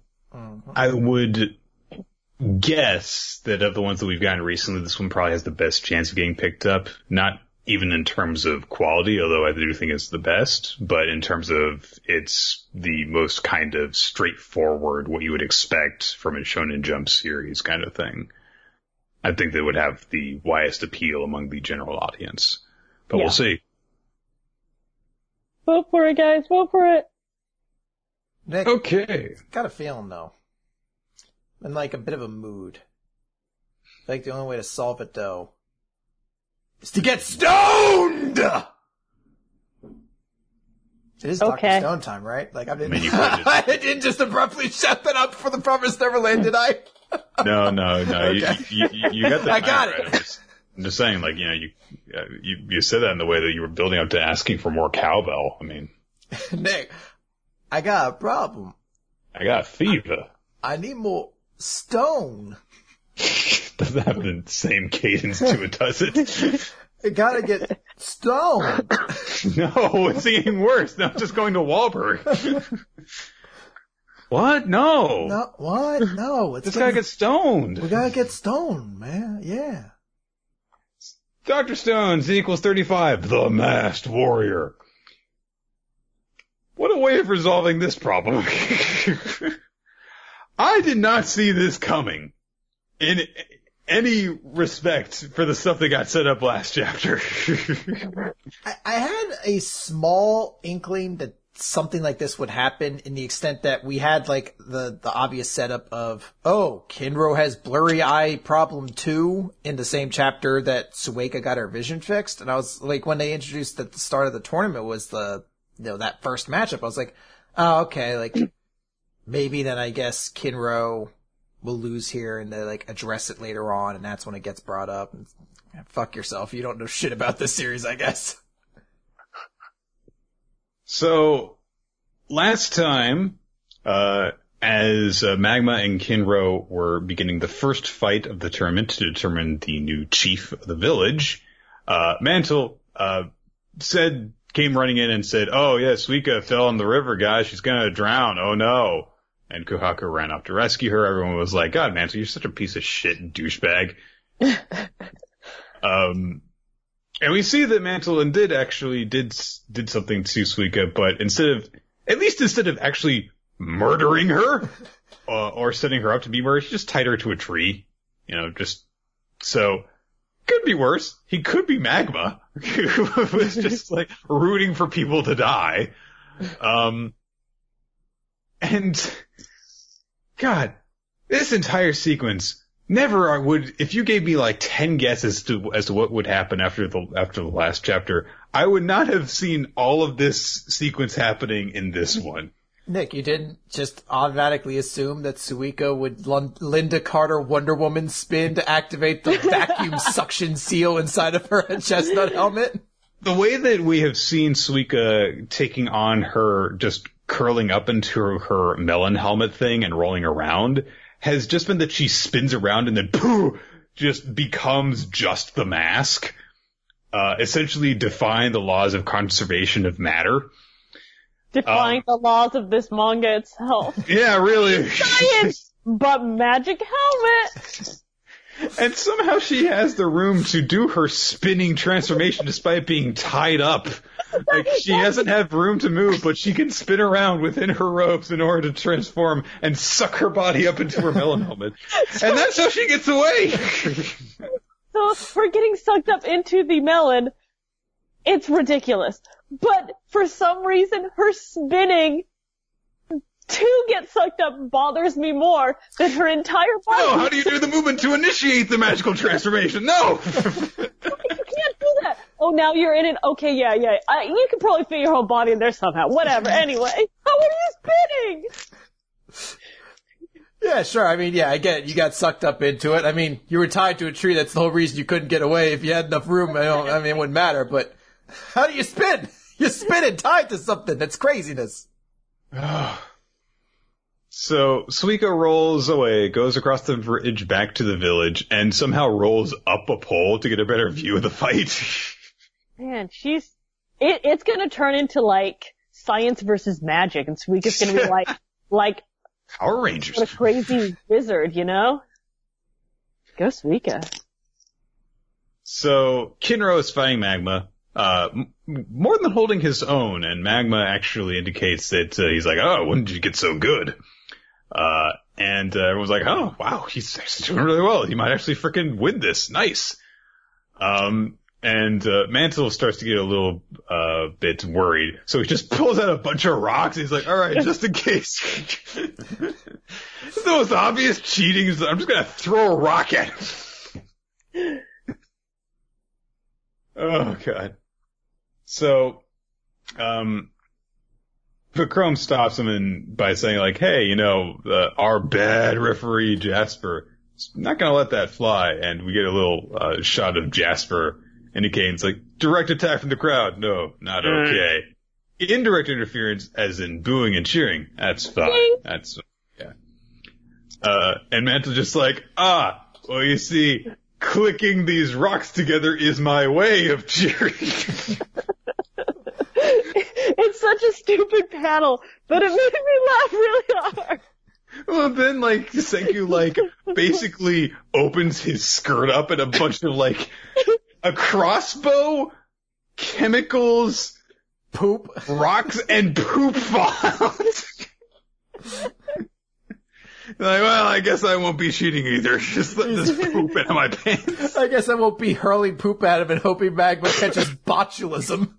I learned this from those white monkeys that were observing me earlier. Oh. so, Magma is uh, forced to take some distance between them. He's kind of pushed into a corner and needs to take some distance, but Kinro realizes, oh no, this is bad because from this distance I can't see him clearly, and he starts to squint. Which Suika notices right away because, uh, and although, uh, that's so distracting to me because there's an error here because like Ginro, she calls him Ginro for a second. It's like, no, no, it's already confusing enough for me to keep, to tell, to get their names right. I don't need, I don't need Viz to be making it harder on me. anyway, who, who do, who do we go to about this, Annaliese? Yeah, who are we get, who's on our shit list now? All right, uh, this is, this is a Alexi's series, I think. Dear Alexi, get your shit together! She does okay, a good, I'll, she does a really good him. job normally. I love, I love a lot of the choices that get made for the translation and, uh, the, uh, the, honestly like the way that the text is done a lot. I love this adaptation in general, but. I think this adaptation is a steaming like, pile of shit. Get it fucking fixed! And I wouldn't care so much if it weren't so hard already. Tell Alexi to stop styling his hair and make sure his manga's spelled correctly. God damn it. okay. Ugh. Also hugs and kisses. I'll tell him that. hugs and kisses. Anyway, stop fucking around, Alexi.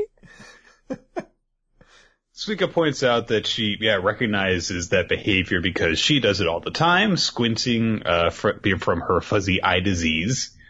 Um, and, uh, so, yeah, right away, uh, Kinro starts to have trouble. He does a, a, a really shallow thrust and Magma just kind of like bats it aside and then starts to go to town on him while making unexpression. I'm just going to call it that. Like, I don't know how his mouth does that. He looks like he's going to like turn into a snake and swallow Kinro whole. He's got some bizarrely white teeth for a caveman, doesn't he? hey, they practice good brushing back in those days, I'll have you know. Twice a day with a ground up brick.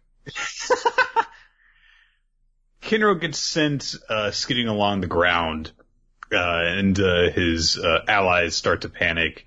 But Kinro's like, "No, I'm not done yet. I have something I'm fighting for."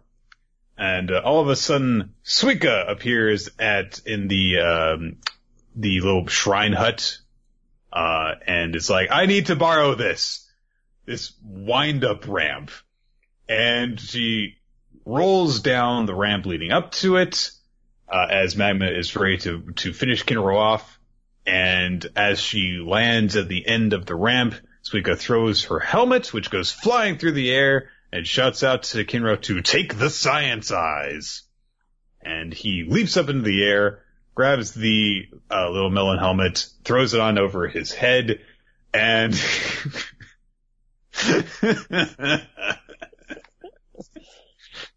oh man, we get the greatest panel ever.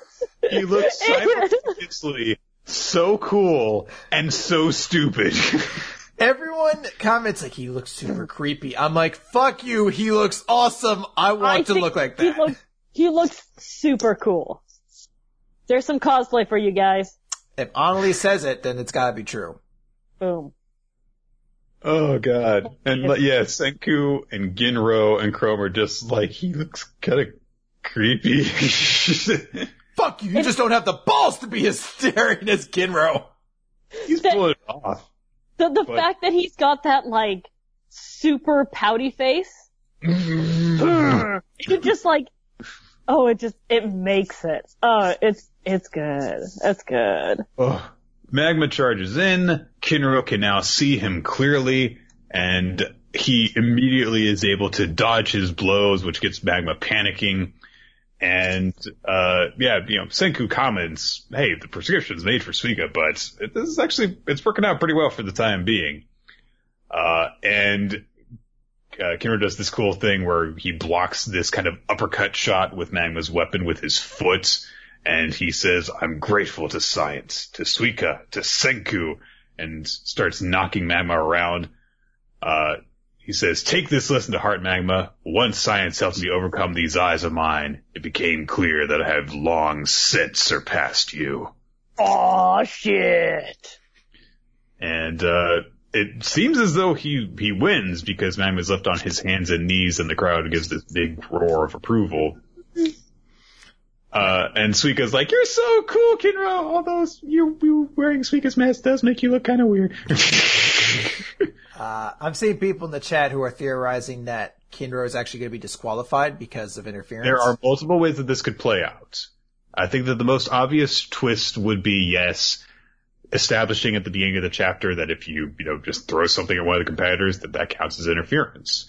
Uh, and he did gain direct assistance from somebody in the audience. Uh, I think that maybe you could argue that if he had been wearing it from the beginning, maybe it would have been okay. Um, but I think that the mistrust of Senku's science, combined with the fact that she freaking threw it to him, could very well lead to that happening. Yeah. Because this is the very first match of the tournament, and it looked as though I, I wouldn't put it past Dr. Stone to just completely do away with all the drama of it. But I don't think that Kohaku got sent away by Mantle for no reason. I think that that is going to come into play and prevent her from being able to participate in the tournament and cause uh, Senku's group to actually have to find some way of dealing with magma, which is probably going to happen with, with in the finals. Um, Yeah. we'll see how that happens. I think a role I could easily see coming from this too would be after all this is done, like magma sticking around to be like the comic relief butt monkey of things.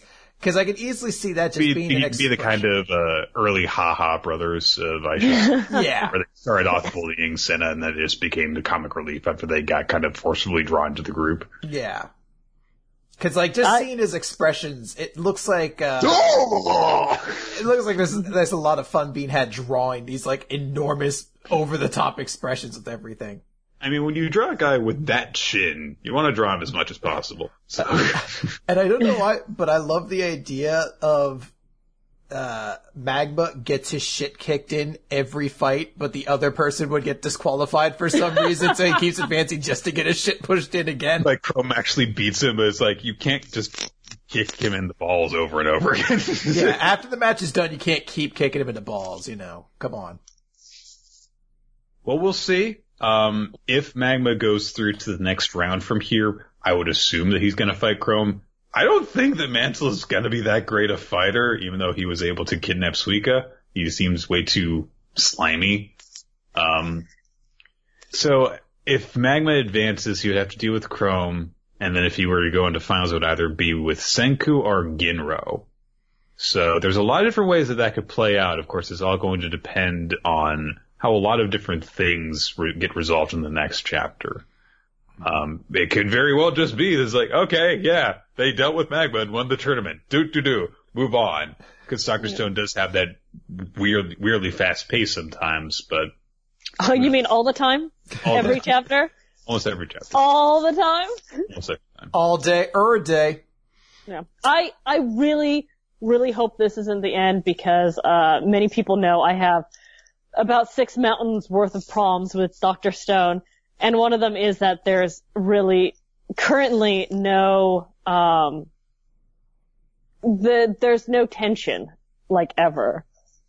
And, Oh yeah, yeah. You can This- never look at a series that has no tension. and, Oh. so it starts with me, me, passive back, aggressive. bud. No, no, no, no. I mean, really, uh, it's actually funny that you bring this up because a lot of people have been like, well, you like Black Clover. And I'm like, yeah, Black Clover, people got mad when Asta's arm got healed in like a volume and a half. Nothing lasts more than two chapters in Doctor Stone. Nowadays.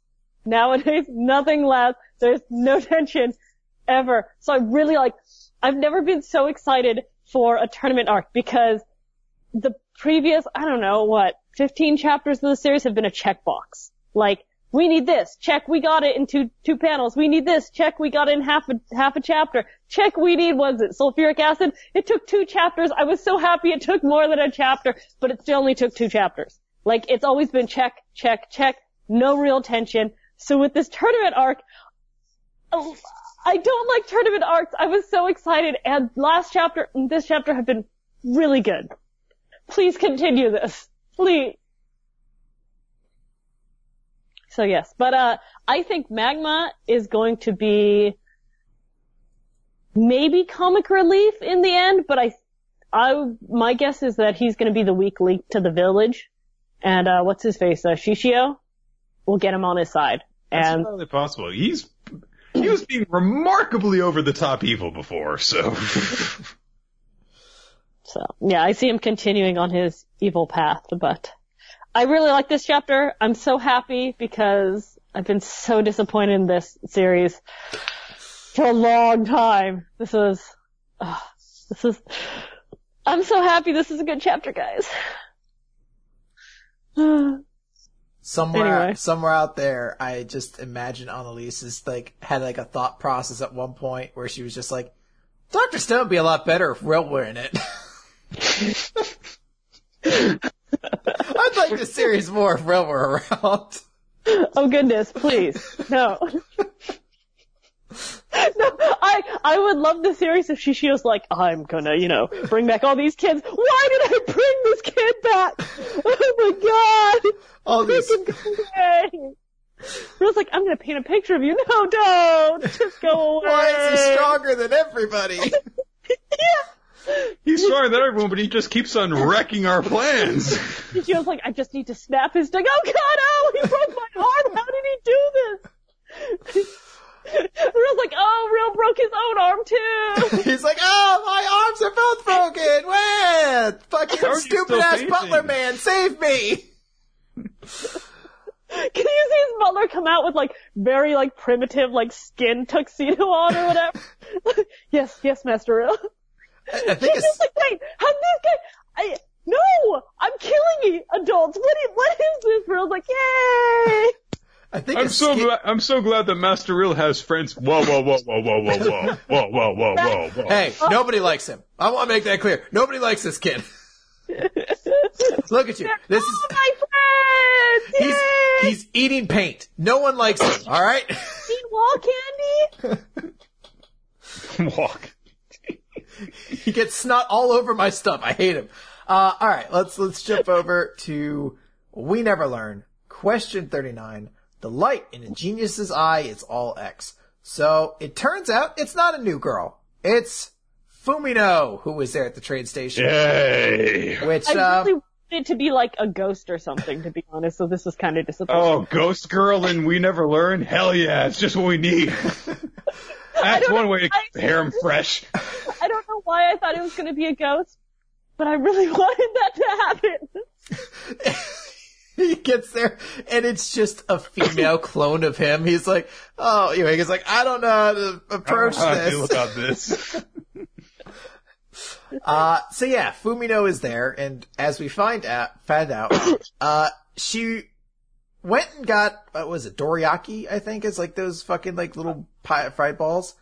She got those and stared at the sky for, I guess, fucking hours. she just sat there looking at the sky and was like, oh shit, the last train.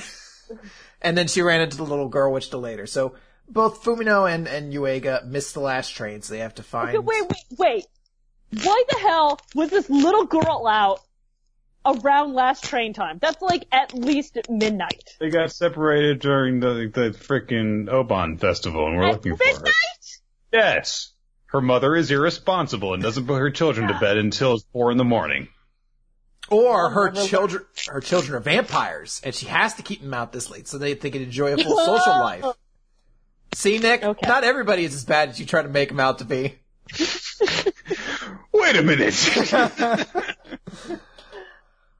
So, uh, they, they need to find a place to stay. Fumino trips and, oh, sorry, no, she just, she just slips a little bit, hurts herself, but they find a, a basically like an old style inn where they could spend the night. However, there's only one room. Gosh darn, who saw that coming? I sure didn't. Golly gee, that's unfortunate. so, uh, the innkeeper's like, well, I can't have a high school boy and girl staying together. That, that's just a fucking mess waiting to happen. So Fumi's like, no, we're brother and sister. and, uh, I like it. Yuiga just doesn't ever get anything on the first try. She's like, right, Nariyuki? He's like, well, I don't think we're actually bluffing. They say, right, Nariyuki. He's like, oh, yeah, right, big sis. uh, but unfortunately, there's only one futon in this. But it's okay because they're brother and sister, right? They don't mind sharing a bed together. This, uh, this, uh, you know, It's okay. this was an interesting way of introducing the incest comp- component into this harem series. I thought they just used a system. I'm not sure if I'm more or less okay with it than the normal method. So they, uh, you know, they share the bed together and they're like, yep, it's going to be no problem at all. But of course, uh, it's a huge problem completely because immediately as soon as they lay down, both of them are immediately like overcomplicated with the thoughts of like, oh, I'm like right next to this person. I know I'm not touching it, but I can feel their heat. Why do they smell so good? Ah! And then I think one of their butts rubs against the other butt. I'm not entirely I'm certain. confused by this for for Or one of them farts. I don't know. I see Okay. grays, but it looks like a gas bubble like thing. It, it- it looks as though they nudge butts. Yeah. Now, I want to, this, okay. In these two panels here, it basically looks as though they're sleeping about three inches from each other. But the first shot we see of them in the futon, they've got plenty of fucking space. Yeah, right? That futon is basically the equivalent of like a full-size mattress. The innkeeper came back in. She's like, "Sorry, I left too big of a futon in here. Here's a super tiny one, but it's okay because you Cut said out about a, about a foot on either side of this one, so just scooch in together. It's okay, you're brother and sister. Secondly, prob- so sorry. secondly, now Fumino's got the pants-eating disease. That's my problem with this. With this shit, nobody likes clothes up their ass. Nobody. hers is Jesus Christ. hers is very strange to me because it's not even just the like up the butt; it's also through her legs as well. Like she tucked her like fucking robe into her body before going to bed. She's like, you know, got to keep everything in proper place. I can't sleep in a kimono unless the entire back part of the robe is uh, pulled up to my chest That's- through my legs. Unless I tuck it into my thighs first. like, what is this? Sensei, please. Why? Why? Why? Just why?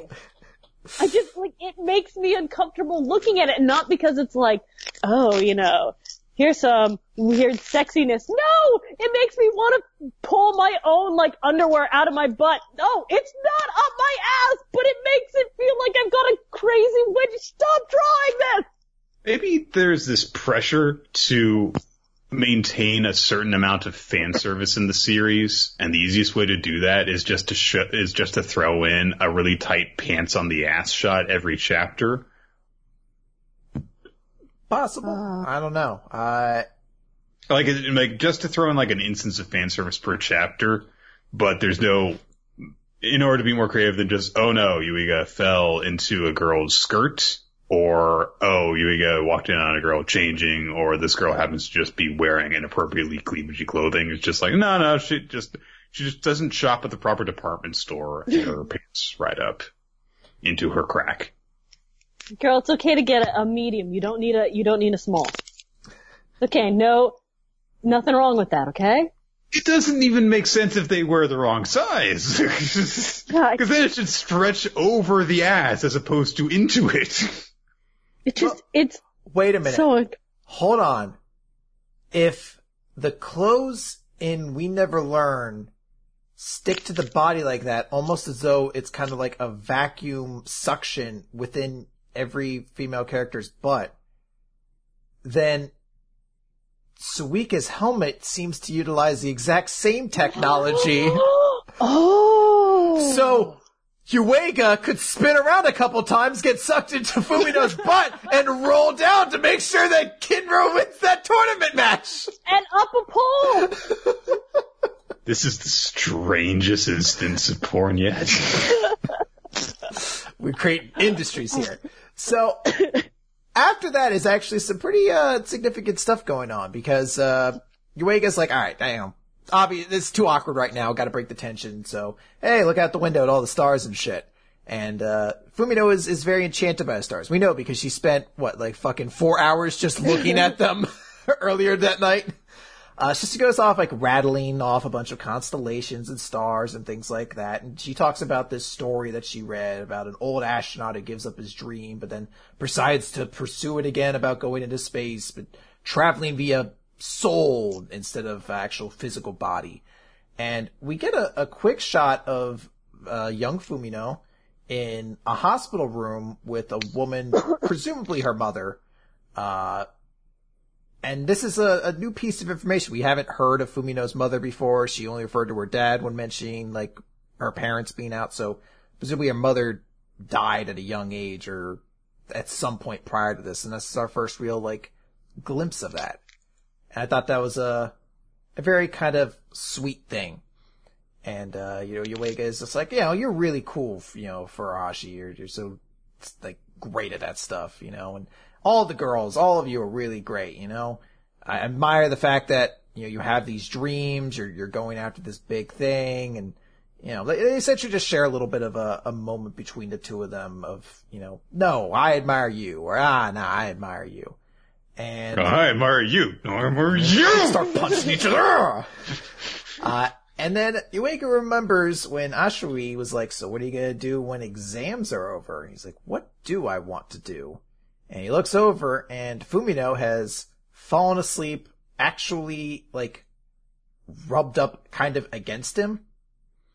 And we, uh, see her talking, kind of, I guess, reliving that memory with her mother and saying, you know, listen, I'm not going to leave you. I'm just going to teleport up to the stars like in the book you love. So I'll always be watching you and on stars. and remember, when you, when you get to be 13, that's when the curse of the vacuum anus starts. So beware. Wait, what, mom? I think you need to explain this in greater detail. She's like, no, it's taking me down. it just explodes. You're like, wow, what a dangerous world this is. Uh, and it's very sweet. So like, uh, essentially, you, uh, Fumino comes out of this, this memory, wakes up and realizes that she's, you know, staring at and he's asleep, but also squeezing her hand. And they, you know, she sees it and kind of just decides to just go back to sleep. And of course it, it ends with like a joke that this series sort of always ends with like the one panel like, oh man, and things were really awkward after that, but you know, here's the, you know, ser- or jokey thing at the end of the chapter to alleviate the, uh, the levity of everything.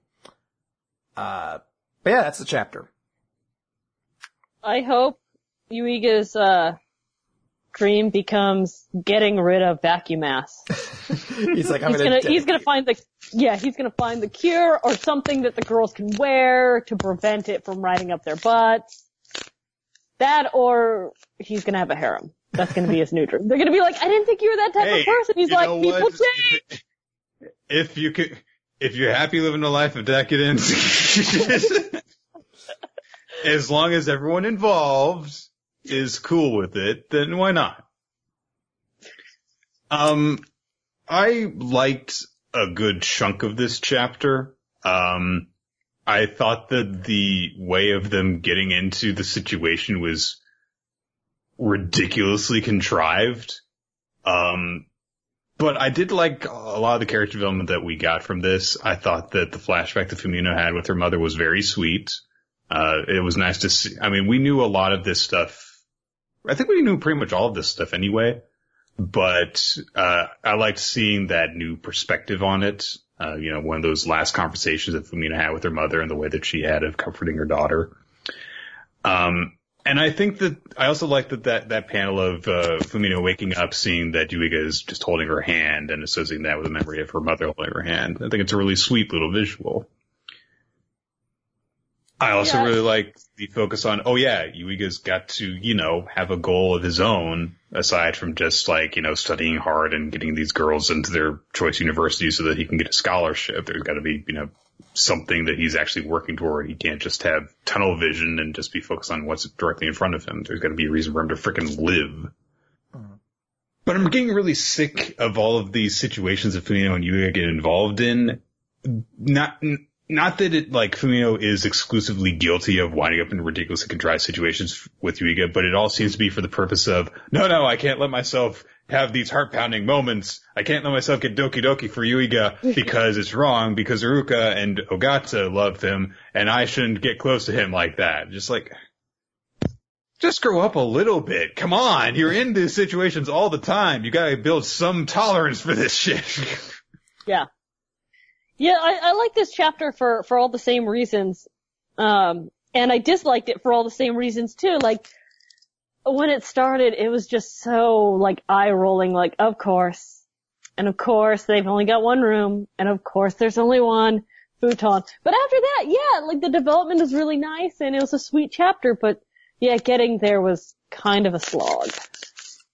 Yeah, I, I, I think this was a really strong chapter to develop Fumino, and I think this is, uh, I'm trying to remember if we got something with Ogata, but to my knowledge, I think this is the first time we've really seen, I guess, like a real in-depth look at kind of, I guess, like a, a grounding thing that kind of is the building block for one of the girls. You know, we got a little bit with Ogata and her kind of way of trying to process love as a robot. But you know, like actually seeing like this is what one of these girls I is want like. to know what love is. Uh, but this is like one of the the things that kind of has like made one of these girls who they are. It's a family thing that established them. This is something that's happened in their past, and it's it's just nice seeing that. And oh, there is something very like sweet and cute to her falling to sleep with that, waking up to Yuiga holding her hand and just being like, "I'm gonna go back to sleep." Like it's just there's an earnest, very adorable nature to it that I I, I do appreciate and like. Mhm. And I I'm sorry, but like fucking super wedgies are my new fetish. I can't I can't express enough. I'm sorry, friendship is over. this was the straw that broke the camel's back. I've shit on Black Clover for years. It's just like I put up with so much, but just, this is, this is the end. I My think- cat's doing weird stuff to the window. What are oh, you doing? I thought that actually was like I thought she just hung up the call. She's like, no more, no mas. All right. Come on. There we go. All right. It's time for the Promised Neverland. What? It's time for Promised Neverland. You promise? I promise.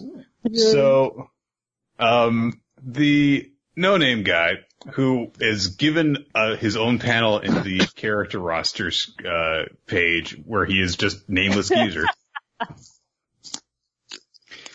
Um, we get a flashback from his perspective, uh, giving a little bit more detail to uh, his time when you know he was part of a group and it was remarkably similar to the stuff that Emma and Ray and their group were doing, where they were like, ah, yeah, let's do it. Let's go to the human world at A0863. And yeah, then, you know, just with the, uh, caption is like, um, he is thinking like, yeah, we'll go to the human world, we'll live, which ends on, you know, like all his people, all of his friends being dead, killed the hands of demons and his own narration, you know, going from why was I the only one? It's my fault. So he wakes up because it was a dream. Um, and immediately, you know, just like goes, gets down from his like treetop perch to meet with and Ray and then is immediately back to, you know, cocky douchebag mode. He says, Hey, all right, let's get going. Um, we're told that uh, they have been they're about halfway through their journey uh, to uh, their destination. Uh, Em and Ray are not doing so good because they keep on getting attacked at night, and so they don't get a lot of sleep. Meanwhile, the their uh, no name guy is just like, ah, you guys suck. um, Ray is thinking to himself as they're traveling, you know, because he's observing like, hey, you know, the way that he hides and how he detects danger, how he deals with the demons, his shooting skills. He's got all these skills that we need to learn from. We need to be as good as him if we're going to survive in this world. We need to learn and steal all of his tricks. Uh, then they have to escape from another demon, uh, and Emma holds up like a couple of like berries and is like, okay, so yeah, this is all the food that we managed to gather for lunch today. fortunately, Gilda was insistent that they take some food with them, so they do have a little bit uh, from the hideout to munch on. Um, and uh, they're like, okay, yeah, I think that we can actually manage this. We get a bit of a montage of them traveling, running from demons, climbing up cliffs, uh, dealing with, you know, the elements in general. Um, the old man observes them and, uh, says like, uh, yeah, they're pretty hardy. They're tenacious. They're not really what I was expecting. Um, and we're actually making pretty, pretty good time. Um, and he think, even thinks privately to himself, huh, you know, they're only like 11 or 12. I can't believe that they can actually keep up with me on this. When, how old was I when I came back on this route? Maybe 15? Nah, 16. So at least having that acknowledgement of these kids are actually pretty good. But thinking back to when he came down that, back down that route, you know, provides a little bit of a flashback of him, you know, fucking booking it through the woods, not looking nearly as suave and collected as he does right now. Um, let's see. Da, da, da, he thinks to himself, this is all going to be over soon. I've decided where I'll do it and which one I'll kill. I'll get rid of one of them tomorrow at Goldie Pond, their destination, and I'm going to kill that one. There's a lot of dramatic buildup for that when you're like, like, it's one or the other. Like, it's not like, I feel like there's not too many factors that would really like determine if I'm going to feel dramatically one way or the other, depending on which one he's like, I'm going to kill that one. I know that this is like still keep you with the series kind of goal of being a very cerebral kind of like almost, you know, mental chess match kind of series, but like, I just say, I'm like, I just, there's, I feel like there's not really that big of a difference between if he's like, I'm gonna go kill Ray against, I'm gonna go kill Emma. Yeah. Or, uh, one-eyed, uh, was it Sleepyhead and, uh, Antenna? Yeah. they eventually take stock, uh, at night, uh, and um, is like, oh, we're like one zone away from A0863, so we should get there really, really soon. Uh, Ray thinks to himself, like, I'm gonna have a cold narration now that the old man's got one. I deserve one. Me, hashtag Ray, the main character. Favorite memories, go. But, uh, he realizes, okay, he hasn't tried anything since that first day, so he's probably going to try something when we get to Goldie Pond. Um, we have no idea what kind of place it is or what the guy's planning to do, but we won't fall for his scheme. I'll protect us both. I'll never lose. Um, and, uh, he starts to talk to Emma as like, hey, you know, for tomorrow with, with, with the geezer. And Emma's just like, I brought food. Ray's like, I mean, I did study lizard cuisine, so I guess I'll help cook this up. I'll make some bomber ass dorayaki pancakes out of these. I've never heard of Gupna. Yeah, I don't know that one. Um, it's like a small gelatin native to the, uh, Wisconsin region Oh. of Spain. It's it's the uh the ritual. Oh, right, or right, it's right, that. course. Uh, one of the two. Right. They don't know how to, how, where the hell should we put the freaking r- flour, right? Yeah. Yeah. Um, let's see here. After they've relaxed and eaten for a bit, Emma says to Ray, hey, you know, I'll bet that everyone is, you know, fine, right? You know, Gilda and everyone at the shelter, Phil and the kids at the house, I hope they're all doing okay. And before we left for the journey, the man asked me if my decision was correct. And she admits that sometimes she gets scared. She worries if she's doing the right thing or if she's making a mistake in all of the decisions she's had to make so far. You know, should we have come here on our own? Should we have left Phil and the kids at the house? Should we have let Norman go? Um, but I shouldn't be doubting myself and I can't turn back. I know all that, but I'm just scared because what if I'm wrong? And he realizes if he lost, if that guy lost all of his friends, I wonder how scared that man was and how much he suffered. And I've been thinking about the meaning of the word help written all over the walls. Aside from that guy's crazy, we should be worried about him. And so she's like, anyway, so I'm going to go talk to him. Uh, I, I know that, yeah, yeah, I know that you're worried about him, but let's just stop trying to outsmart him. And Ray's like, what are you doing? Wait, stop, stop. My favorite memories say no. You're full. You don't even have your baby memories. How do you gonna know?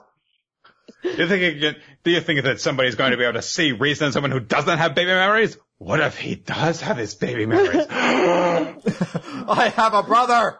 I must kill him to take his power. and Get his it. baby memories.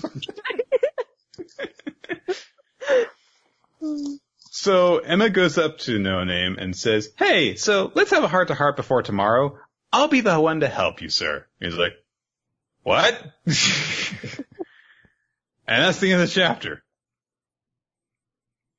Um, I'm glad that we seem to be kind of moving forward again in terms of stuff actually happening with the characters.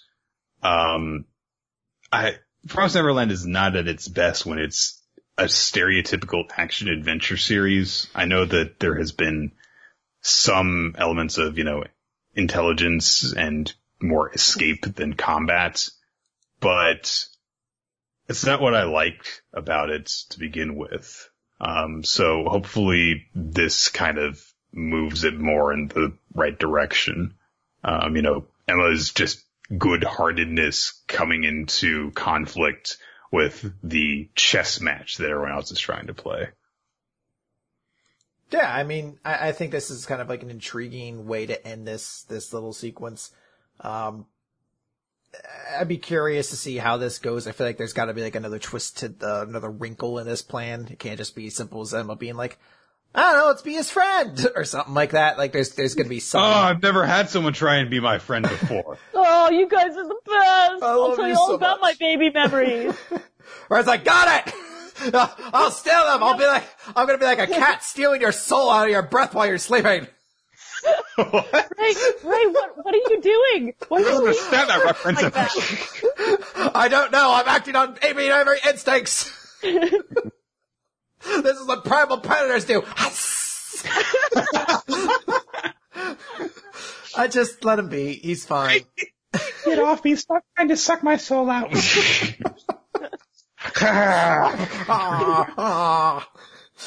Um, so yeah, uh, I, it, good chapter.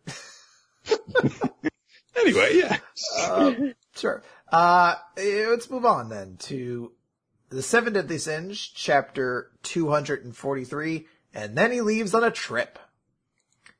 So, Meliodas, now having awoken, has, uh, turned evil, or I guess accepted the idea of being evil and becoming the new demon lord so that he can save Elizabeth's life. And everyone's like, what? No, how can you do this? You can't fucking become the demon lord. You're, you're Meliodas. You're the leader of the seven deadly sins. You're the owner of the boar's hat, for God's sakes. Hawk flies up to let this be known. You're the owner of the boar's, boar's hat that serves the most disgusting food ever. And Meliodas is like, you think I never noticed? I'm sure you've been enjoying watching us suffer, demon lord. And he says that to Hawk. And I Well, have like to, grabbing him by the freaking face to pull him close to do it. and I feel like this had to be Nick at his giddiest where he's like, Ooh, Hawk's oh, is Hawk the bad guy in it all? Um, Hawk is the demon lord, guys. No, that's not what happened. No. Instead, Meliodas heads out. You know, he says, hey, tell Gowther it's been cool. You know, should he wake up? But they fly off. And the rest of Seven Deadly Sins are kind of reacting in that way. Uh, you know, what happened? Why is this? What's going on? Uh, but Hawk's like, hey, why do you call me the Demon Lord? Am I an important character? I love what he says, like, ah, he must have meant to say that I'm as strong as the demon. So Merlin takes a look at him and is like, ah, I see. You're connected to Purgatory. She can literally see Purgatory basically within Hawk's eyes. And maybe You're a this hell is, pig. yeah, I guess this maybe meant to play into that whole, like, Hawk sacrificing himself back in the Hendrickson stuff. Maybe that's when this happened. Or maybe he's always been fucking, well, he's like the reincarnation of some other, like, companion that Meliodas had before. Like in a previous life of his, he had Oh, a different okay. companion. So maybe this is like the demon lord's constant way of keeping track of what Meliodas is up to. I guess so. Um, so they say like, yeah, uh, you know, in this way, Hawk is a gateway, a portal connecting this world and purgatory. So then it's like, so if we go through Hawk, we can get to purgatory. Done and done. And everyone's like, eh, about that. You're, uh, You'd think that that would be that easy, but uh, So I know only one dude who went there, and he was there for an hour and went batshit insane. She she talks about how it's uh I believe her father quite Father. explicitly, yeah. Her father went Yeah. in there, uh, decided to go in there, and when he came back after only a minute, he was a wreck of his former self. And we see an image of him when he came out, and he's he's haggard, Loopy. he's his hair's falling out, it's all gray. Somehow his staff, I guess, melted as well. Uh, a lot of bad stuff happened, and I guess uh, he had delirious ramblings until he died about all of his time in purgatory, how it's both hot and cold at the same time while the earth itself is poison. Child Merlin looks way too bored and unconcerned with her father's mental health as 'Cause this is happening. That cool. She, she's had to deal with a lot of shit. Maybe, maybe he's been ranting about this for like, Oh my god, Yeah. Dad, we get it. Yes, this, this, the air was full of acid and it was hot and cold at the same time. Yeah, we get the- it. The eternal be happy- burning, et cetera, et cetera. I get, are we having lunch today or what? just be happy he doesn't have baby memories. Nick, as the, as the son of somebody who has mental problems, I can tell you eventually you get to the point like, yes, yes, mom, you're gonna die today. All right. Let's- Are you gonna finish washing the dishes or I had to wash this mug out myself? uh, but yeah, purgatory is not a cool place. It's no bueno. no bueno. that's, that's on their sign. Welcome to purgatory. No bueno. No es bueno. Uh, but yeah, it's, it's, you know, it's, it's a tough place. The captain's emotions could be anywhere in there. So it's simply just not possible. Like no one would be able to survive that. We'd be annihilated. And Ban's like, I'll go. And, uh, you know, Merlin's like, yeah, I know you're immortal. It's not as simple and clean as that though. You know, if you're gonna go, you'll just end up fucked. But Like, simple your and soul clean can still is be the fucked. way to go, Chris. Does that mean I have to meet your father? please, oh, please, oh baby. don't go. Ban's, you know, they're, they're all trying to talk Ban out of it, but he's like, no, I, that, that may be, but this is, uh, you know, this is what we're going to do. Please let me do this because I want to save my best friend. And if I can't do that, then how am I supposed to protect the girl I love? Oh, Oh, I promise I'll come back. And he says this to King. Until then, take care of Elaine for me. And, uh, you know, Merlin's like, all right, I mean, you're an idiot. There's no guarantees, but let's just do this. So she she's, fucking, she's just like, okay, does anyone want to say anything to try and stop him? No? Okay, bye. she's like, anyone last word? All right, fuck it. I don't. Even, I got. I got stuff to do today. Okay. I gotta go think about how much I didn't like my dad on his deathbed. what a how dick. little sympathy I have for him. so she casts a spell, and Ban says, uh, "You know, don't you worry." As he he kind of pats Hawk on the back, and then gets sucked into purgatory. And the next thing Ban experiences is himself falling as though like kind of the ground gave way beneath him, and he sees that he's in purgatory. And he announces, "Just you wait, Captain." As we close off the chapter. Interesting little chapter. Um, I've, I like that even though this is a very much a transitional, uh, thing that there was still some cool stuff going on. It was not a very action heavy chapter. In fact, there was basically no action unless you want to count Hawk angrily flying and then getting his face grabbed. But, uh, yeah, um, interesting way of going about this and also a pretty cool, like, solution, hopefully, to their problems if this works out. yeah.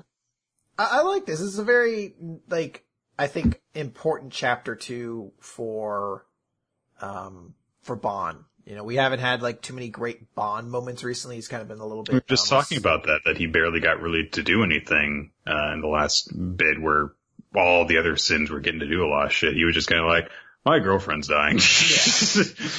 But uh, you know, he, he gets this moment here, and it, it's a very sweet sentiment of him being like, uh, you know, I gotta do this for my friend. You know, it's it's for my best friend, and you know, if I can't do this, then how am I gonna protect the girl I love too? It's a very like emotionally earnest moment, and it, it, it's it's very sweet. Like it makes me immediately kind of root for him, and I think it'll be a, a cool little thing here to show off Ban and give him a little character focus as he's you know going out and doing something pretty crazy. So I really Yeah. like it. Yeah, it's a good chapter. All right. Um, Black Clover. Black Clover! Page 133, Formation of the Royal Knights with the pretty badass kind of comic Ah, book style It's almost uh, color page. good. Also, check out the character page for this chapter, guys. There's no Yuno. There's no, you know. What You know the why? fuck? No! the real secondary protagonist has arrived. Boom! I don't know if I'm okay with I that. like both. I, li- I want to say I actually really dig both of the color pages that uh, uh, Black Clover got. Uh, the one that was the cover of Jump and the uh, one that starts off the chapter. They're both really cool. Yeah. I, I mean, even if you don't like Black Clover, I think it's, And a lot of people don't now that the anime has been received. Oh man, I'm just that's- saying that anime did not get received well. I feel so terrible. really, I, I've actually seen a lot of good things about it. There's so many people talking shit about it. Nick's like, I went to the uh, Black Clover sucks subreddit. Nobody liked it over there.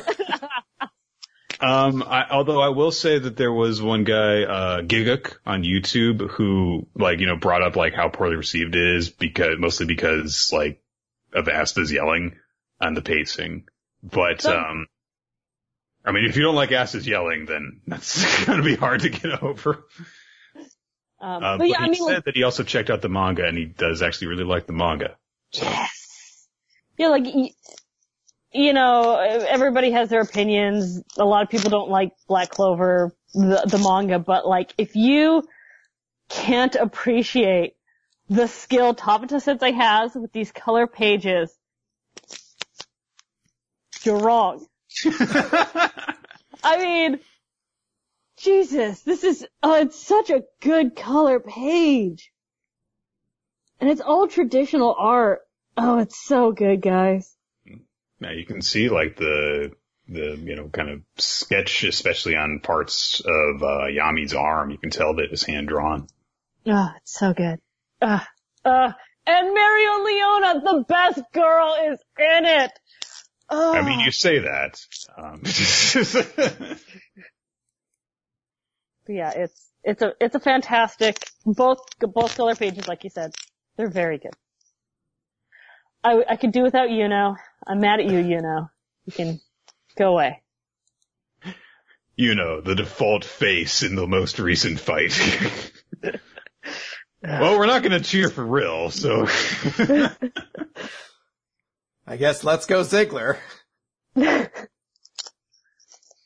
the fuck would I even cheer Ziggler on against at this point? Jesus Christ. Hitler, maybe? I guess. A guy who just punched my mother, maybe? All right.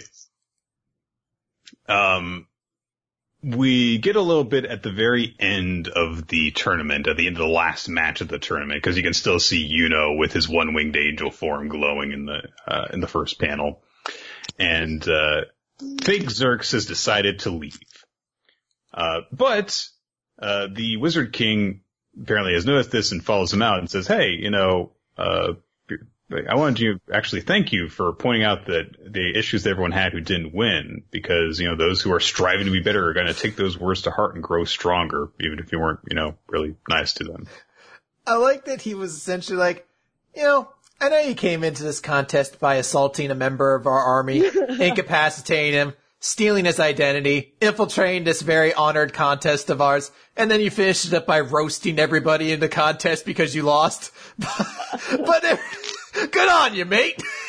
You're a gentleman and a scholar. Thanks for all that. I just, I, I want to think that Julius sees this and he's like, oh, yeah, I probably shouldn't encourage him. Oh, that guy, real Xerx was a douchebag though. oh, but, so but he much. really did come in and this is a sacred tournament. He's like, no, it's not a sacred tournament. The king just wanted this because he need, he needed somebody to stroke his ego.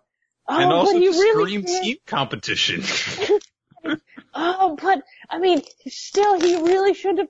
No, but he he's got real interesting magic. He's cool. He's cool. That's honestly, he probably spent like half of a second on all those other points and then just like, his magic's really interesting though, so. He's okay. Uh, And uh, he says to Xerx, hey, you know, we could really use your trap magic. I'm pretty sure that you've passed this really nice exam, considering that I'm one of the judges. Uh, so, and if you do, we could really use your help. And Xerx just like, whatever. I'm sure you already know that I'm not the real Xerx. Anyway, but later loser. And he throws off the cloak.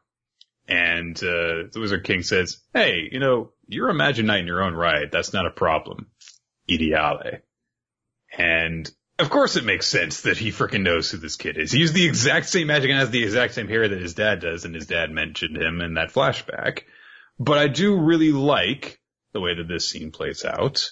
Cause he says, hey, you know, there was a magic knight who was a lot like you, and he was a peasant, but he was a model magic knight, and we came up with the star system so that people like him would be acknowledged. It looks as though you've had to work hard because those of us in high places are weak-minded but isn't it about time that you put on the robe from your own brigade? Yeah. You get one more flashback from Zora's perspective of being in front of, I mean, it's obviously Yami. yeah.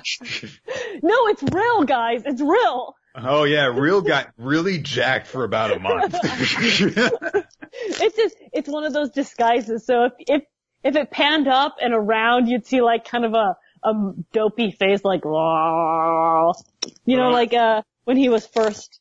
Nobody aside from Yami though would say, if you don't want it, just toss it. So. it's a rail with his head stuck in a honey pot. oh, here Throw, throws it at a cactus.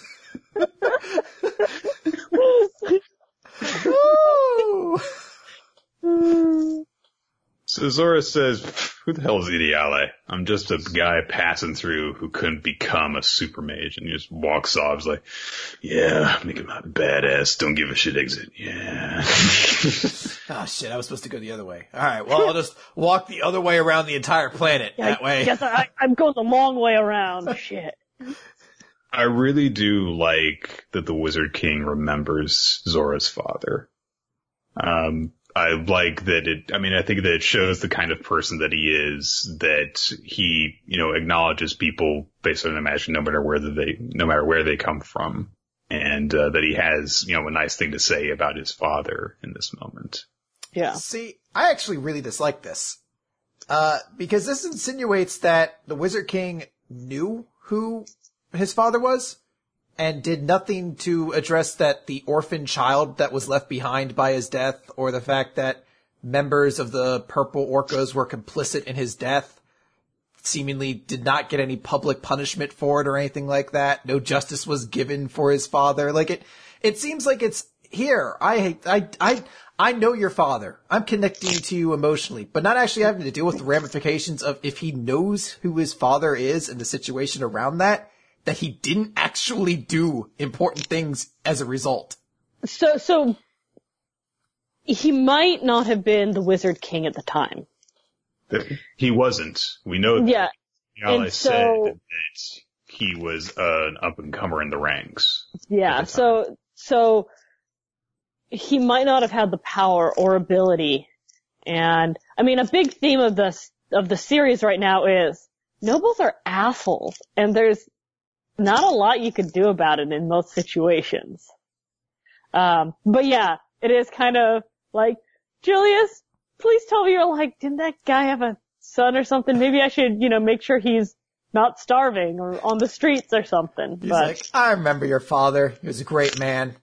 Perfect character. Always willing to go out to help people. I think he had a kid or something. Didn't really listen to that part. oh. He was so good at. He was uh, doing he, magic.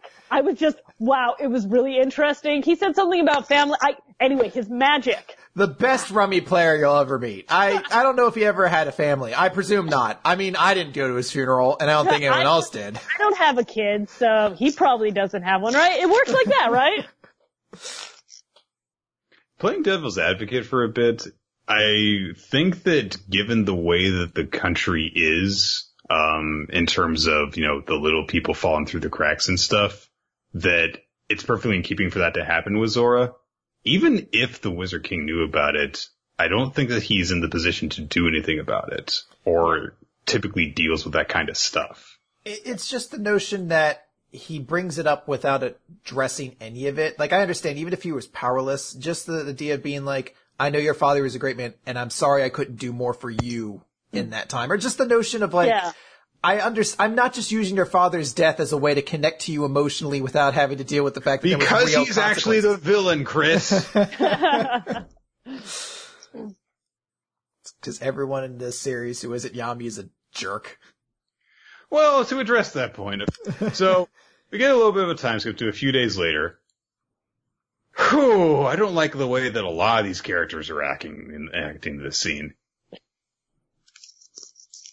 Asta has gone from being really upset that he couldn't face Yuno's ultimate technique to just kind of staring blankly as if he is still in shock after several days. And to, he's so dazed and vacant that he's drooling. Yeah, he fucking, he's brain dead now. I Yep. guess it's supposed to be funny. I guess. But I don't know. I just came off of that last chapter where it's just like, oh wow, genuine negative emotion from Asta, where he's actually upset by something and can't do anything about it. Yeah, to, he was upset "Wow, so that you know sure is powerful. it, it short circuited his brain. Did I love the boy, but he doesn't have a whole lot there. It's gonna take a while for it to, to restart, okay? You Did gotta give it like a week. did people move him there or like, Asa Asa All right. Asta, right, you're fine now. You can go home. Asa all right, He- right, he- he I'm gonna leave you in front of this autopilot. toilet and you do your business. I'm gonna come back in, I don't know, like a day? Hopefully you've done something by then. Eat or not, whatever, I don't know. there's, there's a sandwich over there and a toilet right there. You do you. Comes in, well, this sandwich smells of urine. I don't want to know what happened in here. uh, Vanessa is drunk, which is the worst version of Vanessa. Um, she is a apparent. I don't think that she named uh, her threat of fate cat prior to this. No, this is I think the first time we've seen. It's uh, named Rouge, appropriate. Um, Magna is like nerv- nervously projecting false confidence about his chance of passing the exam. It's like, okay, that's fine. Lux being a weirdo. Okay. Noel's being a Cinderella bitch. Okay.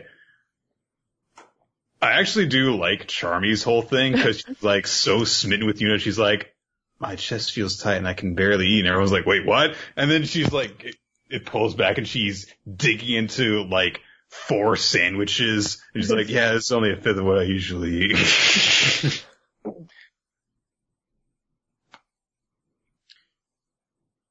Noah gives a little bit of a catch-up narration saying like, yeah, it turns out that the guy who was on Asta's team wasn't the real Xerx. We found the real one knocked out in an alley somewhere. Uh, he had, he, it sm- he smelled like pee for some reason. uh, Finral's alive, but he's comatose. Makes sense. He had parts of his body not there for a while.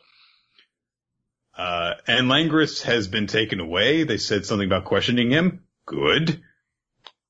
Um, and of course they recognize, oh yeah, he kind of demonstrated that same type of power that we saw before with the third eye thing. But her thoughts get interrupted by a loud shout. Uh, and Magna goes to confront them and is like, hey, shut up! This is Black Bull's place! Get the fuck out of here! The wall explodes. I, I, I wanna, I wanna jump in here. I love that it's the hideout of the Black Bulls, not, hey, this is, you know, where the Black Bulls are stationed or whatever. It's the hideout. Like their thieves or something. I really like that. This is our den. Like there's some sort of gang, like an underground Yakuza group instead of, you know, magical knights who defend the kingdom. I mean, when you have government pointed to their jobs. when you have Magna answering the door, you really fit into that fucking Yakuza vibe. He's like, hey, what you doing over here, knocking on our doors and everything like that? Oh, Started going into like a rap there for a second. I beat Bucks now. That's my deal. So, for whatever reason, uh, it's, uh, by the way, it's, uh, Mereoleona. Uh, she, she is looking for Yami and for whatever reason decides to ask the vacant, expressionless, shocked kid directions instead of literally anyone else there. And when he doesn't answer her right away, she punches him in the face. Maybe she was looking for a reason to punch him in the face. Because she's a violent person and is kind of mean and bad. He's the best! I love her! like, Oh, she's so perfect. such a jerk. Oh. She so, up. um, Asta calls her Lady Siska Leon, you know, cause Fuegoleon's sister, and she's like, it's Mereoleona. Do you want to die, you thundering moron? if you're gonna be a jerk now, at least be funny about it, because Yami comes around from t- taking a shit, because that's only his deal lately, not being allowed to take a shit in private. And he spots uh, Mereoleona and is immediately like, we're being invaded by a ferocious beast, everyone evacuate. it's like one look at her and just decides to be such a dick. And then there's a weird moment where she's like, here, take this, and has delivered some sort of weird burning liquor for him to have. And it's a, and she says, it's a thank you for visiting Fuegoleon in the hospital. I, I love that she, so she has these like fire lion paws that she uses all the time, and she like just shoves him in the face in one panel and then delicately puts down the alcohol, tink, in the next panel with the little fire claws. She's so perfect. I have such a crush on her. So, um, she then picks up Luck and Noel and Asta with her lion paw things and starts to haul them off. I like the two, three reactions that we get where Asta is like, where are you taking us? To hell? Are we going to hell? Which given where they've, she's been taken, where she's taken them before, that's understandable. And Noel's just like, ah! And looks like, ha ha ha, this is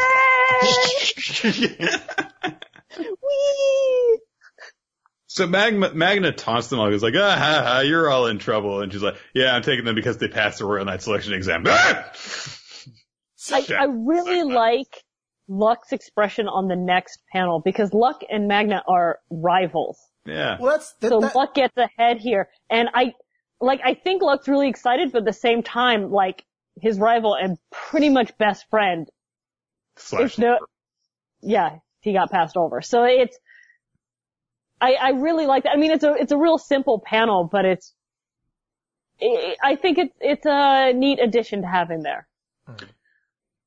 And, uh, yeah, although I do wonder if Luck actually realizes in that moment if that Magna hasn't passed. I, I guess that he does because she says they as opposed to you, so. Um, so Cisco Leon, uh, is like, and there is one other qualifier from the Black Bulls. And it's like, me? But they don't seem to be here. Me? It's not you. It's not you. it's I don't know why. I, I it's like sort of this weird moment where she's like, "There's one other qualifier. I won't mention them by name, but they're not here." And like as a reader, you're like, "So it's Xerx, right?" Like. Yeah. Unless you're giving it to Finral, who's fucking crippled up in a hospital right now. Oh, it could literally be no one else. That might have been the implication fake out, you know, because Finral is not present and he's the only other person the Black Bulls who participated in the thing. yeah. Or Yeah. she could have just like, it's Charmy. They were impressed that one time she summoned her ram thing. from really we far really away. like that. That was super cool. Also look at her, she's so adorable. The king, the king likes royalty and fluffy things. It's a she magic!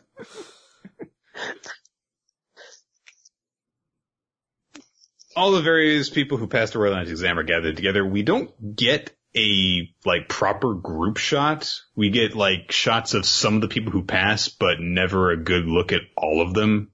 Um, so I think that there are some people that are going to be revealed next chapter. uh, who we don't see here because we see like you know Anne and Polly, uh, everyone from who was you know on Yuno's team from the Golden Dawn, and we know the Black Bulls. Um, but we also see like some other figures there, like one or two more, um, that we don't get like a good shot of. So I think that there are more reveals to be had yet.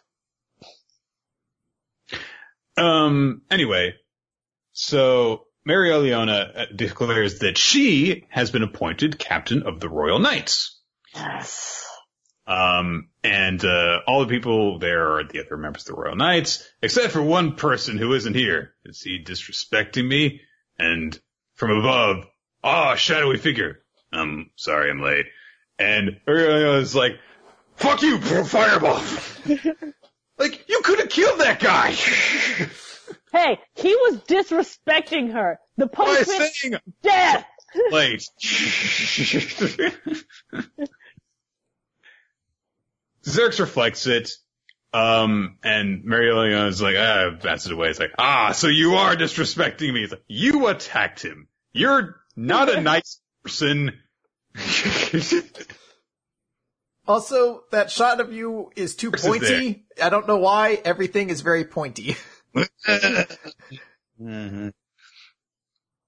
Zorx is there, and Ass is like, uh, wait a minute. Uh, and, uh, of course, Zora says, it ain't Xerx, it's Zora. And he thinks to himself, fine, I'll work toward it, starting now. Not a super mage, a true magic knight. He's wearing the mantle of the Black Bulls. And he goes down to Yay! LA of the Black Bulls. Lousy junior member. I love that it's not just like he shows up, but he shows up and being like, moron! It ain't Xerx! like he, he's still just a crusty fucking abrasive asshole. Yeah, yeah, he hasn't. Okay, so now he's part of the team. However, nah, he's still a jerk. Oh, it's I. I'm kind of amused because when I worked on this chapter, I'm like, oh yeah, yeah. I, I was so excited. I was actually going into the office the day we got the files, and Alexi was like, "You have to come to my desk first thing," and I was like, "Oh, I'm in so much trouble." And he reads the entire chapter to me. And we're like, oh my god, this is such a good chapter, this is so good. But I was just like, you know, most people I've talked to have been like, Zora better join the Black Bulls. I'm like, no, now that he's joining the Black Bulls, I am so certain people are gonna be like, it's so dumb. Of course he's joining the Black Bulls. This is a terrible, this is terrible writing. This is a terrible thing. And I was gonna write on a piece of paper on Monday, people will be mad that Zora's joining the Black Bulls for, and then list like five reasons. And I've seen every single reason that I was gonna list. Nick is preparing himself. I'm in two minds about this. For one thing, I am actually happy in general that Zora's joined the Black Bulls because it means we get more Zora, and he's awesome. And it's a perfect fit for him. He's an outcast, he's abrasive, he will fit in perfectly with all the misfits. And we get to see him insult Astamore, which is great. I knew you'd like that part. I do wish that it just hadn't happened quite this way. And I know that that's not typically the way the black, the, it's not typically the way the Black Clover does things of like saving stuff for like a bigger moment down the road. It's just kind of like, no, we're just going to like give it to you now and just keep everything moving. It's just one of those things where it's like, I like him so much that I wish that there had been a little bit more of a tease and build up to a bigger moment for him. Just because it's like, he's so cool. I want everything for him to be perfect. I, I hear that. I, I don't know. I mean, I see where you're getting at. I don't know how else they could have really introduced him because it was really obvious he was going to join the Black Bulls. I think the only other thing that they really probably could have done is like, okay, we're going to take some time to, you know, decide on who's going to be in the Royal Knights. And instead of just having a few days later, you get like a short arc in between that'll last like two months. And then when they do the Royal Knights thing, then he shows up and, but you've had a little bit of time to anticipate it. Yeah. But I'm happy because yeah, Zora's a main character Uh. now. Sweet.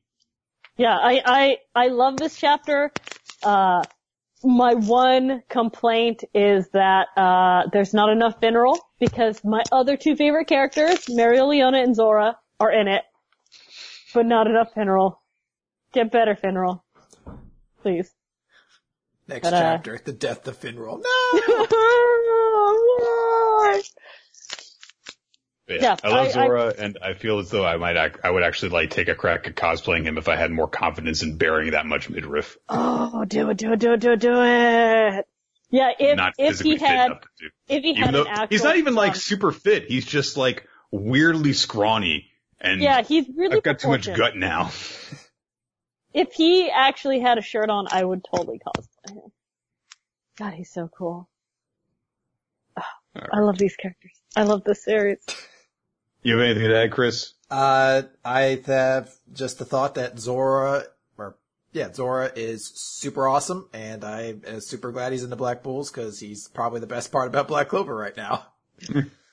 I, I also want to say I am highly amused, uh, Zora's last name Ideal. is ideal. Yeah, it's ideal with an E. I just, I find that stupidly funny that his last name is basically ideal. Because Uh. he's not the ideal. He's a weirdo. I guess not. I don't But know. he holds on to ideals. He, he has He a very does feel- virtuous ideal of the world. he does hold on to uh I- ideals. So like his dad! Wizard King shows up. Wait, he had a dad? wait, a Wait, the guy died? no wonder I haven't seen him in a while. Oh, that's crazy. I thought he was just off somewhere else doing awesome magic. Julius is like like a, a toddler or a cat or something, you know, like oh look at this awesome magic, and then like his dad's getting like assaulted or something. He's like, oh look at this other awesome magic. He like wanders across the field like oh ooh butterflies whee. The world is so full of wonder. Let's uh, finish up. We're gonna have to make this kind of fast uh, with One Piece, Chapter 885. I'm Brule. Uh, still fighting between Luffy and Katakuri, which gets interrupted this chapter. Um, Luffy is continuing to struggle against Katakuri's power mochi since he can just, you know, summon frickin' arms from his donut loop things. Uh, and Luffy basically runs down on the time limit for his gear four. So he's got to run away because he's not going to be able to use any haki and he's going to get his shit kicked in without that. Uh, meanwhile, he hasn't really made any, he wasn't able to make any progress because Katakuri had calmed down. He was able to use his foresight with, uh, his, uh, observation haki so that Luffy couldn't land another blow. Luffy runs away. Uh, Katakuri pursues him by turning into Mochi and skidding along the ground. And, uh, so Luffy's like, shit, shit, shit. And then he just happens to spot Brule hang out and he makes a wonderful face because he's so happy to see her. and, uh, he just immediately tackles her through the mirror that she's, uh, that she's cowering out, uh, outside of.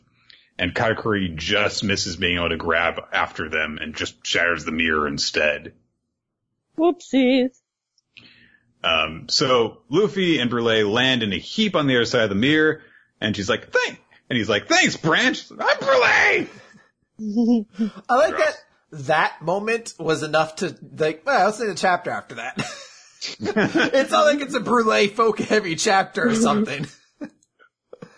But it turns out that they have gone straight to Nuts Island, where Big Mom is rampaging, asking for, demanding wedding cake. Wedding not cake. Hum, yum, yum, yum, yum, yum. So presumably, um, the reason why uh, Brule was cowering was because Mom had showed up on the other side, but we of course knew that she had been communicating with people uh, on the island as well.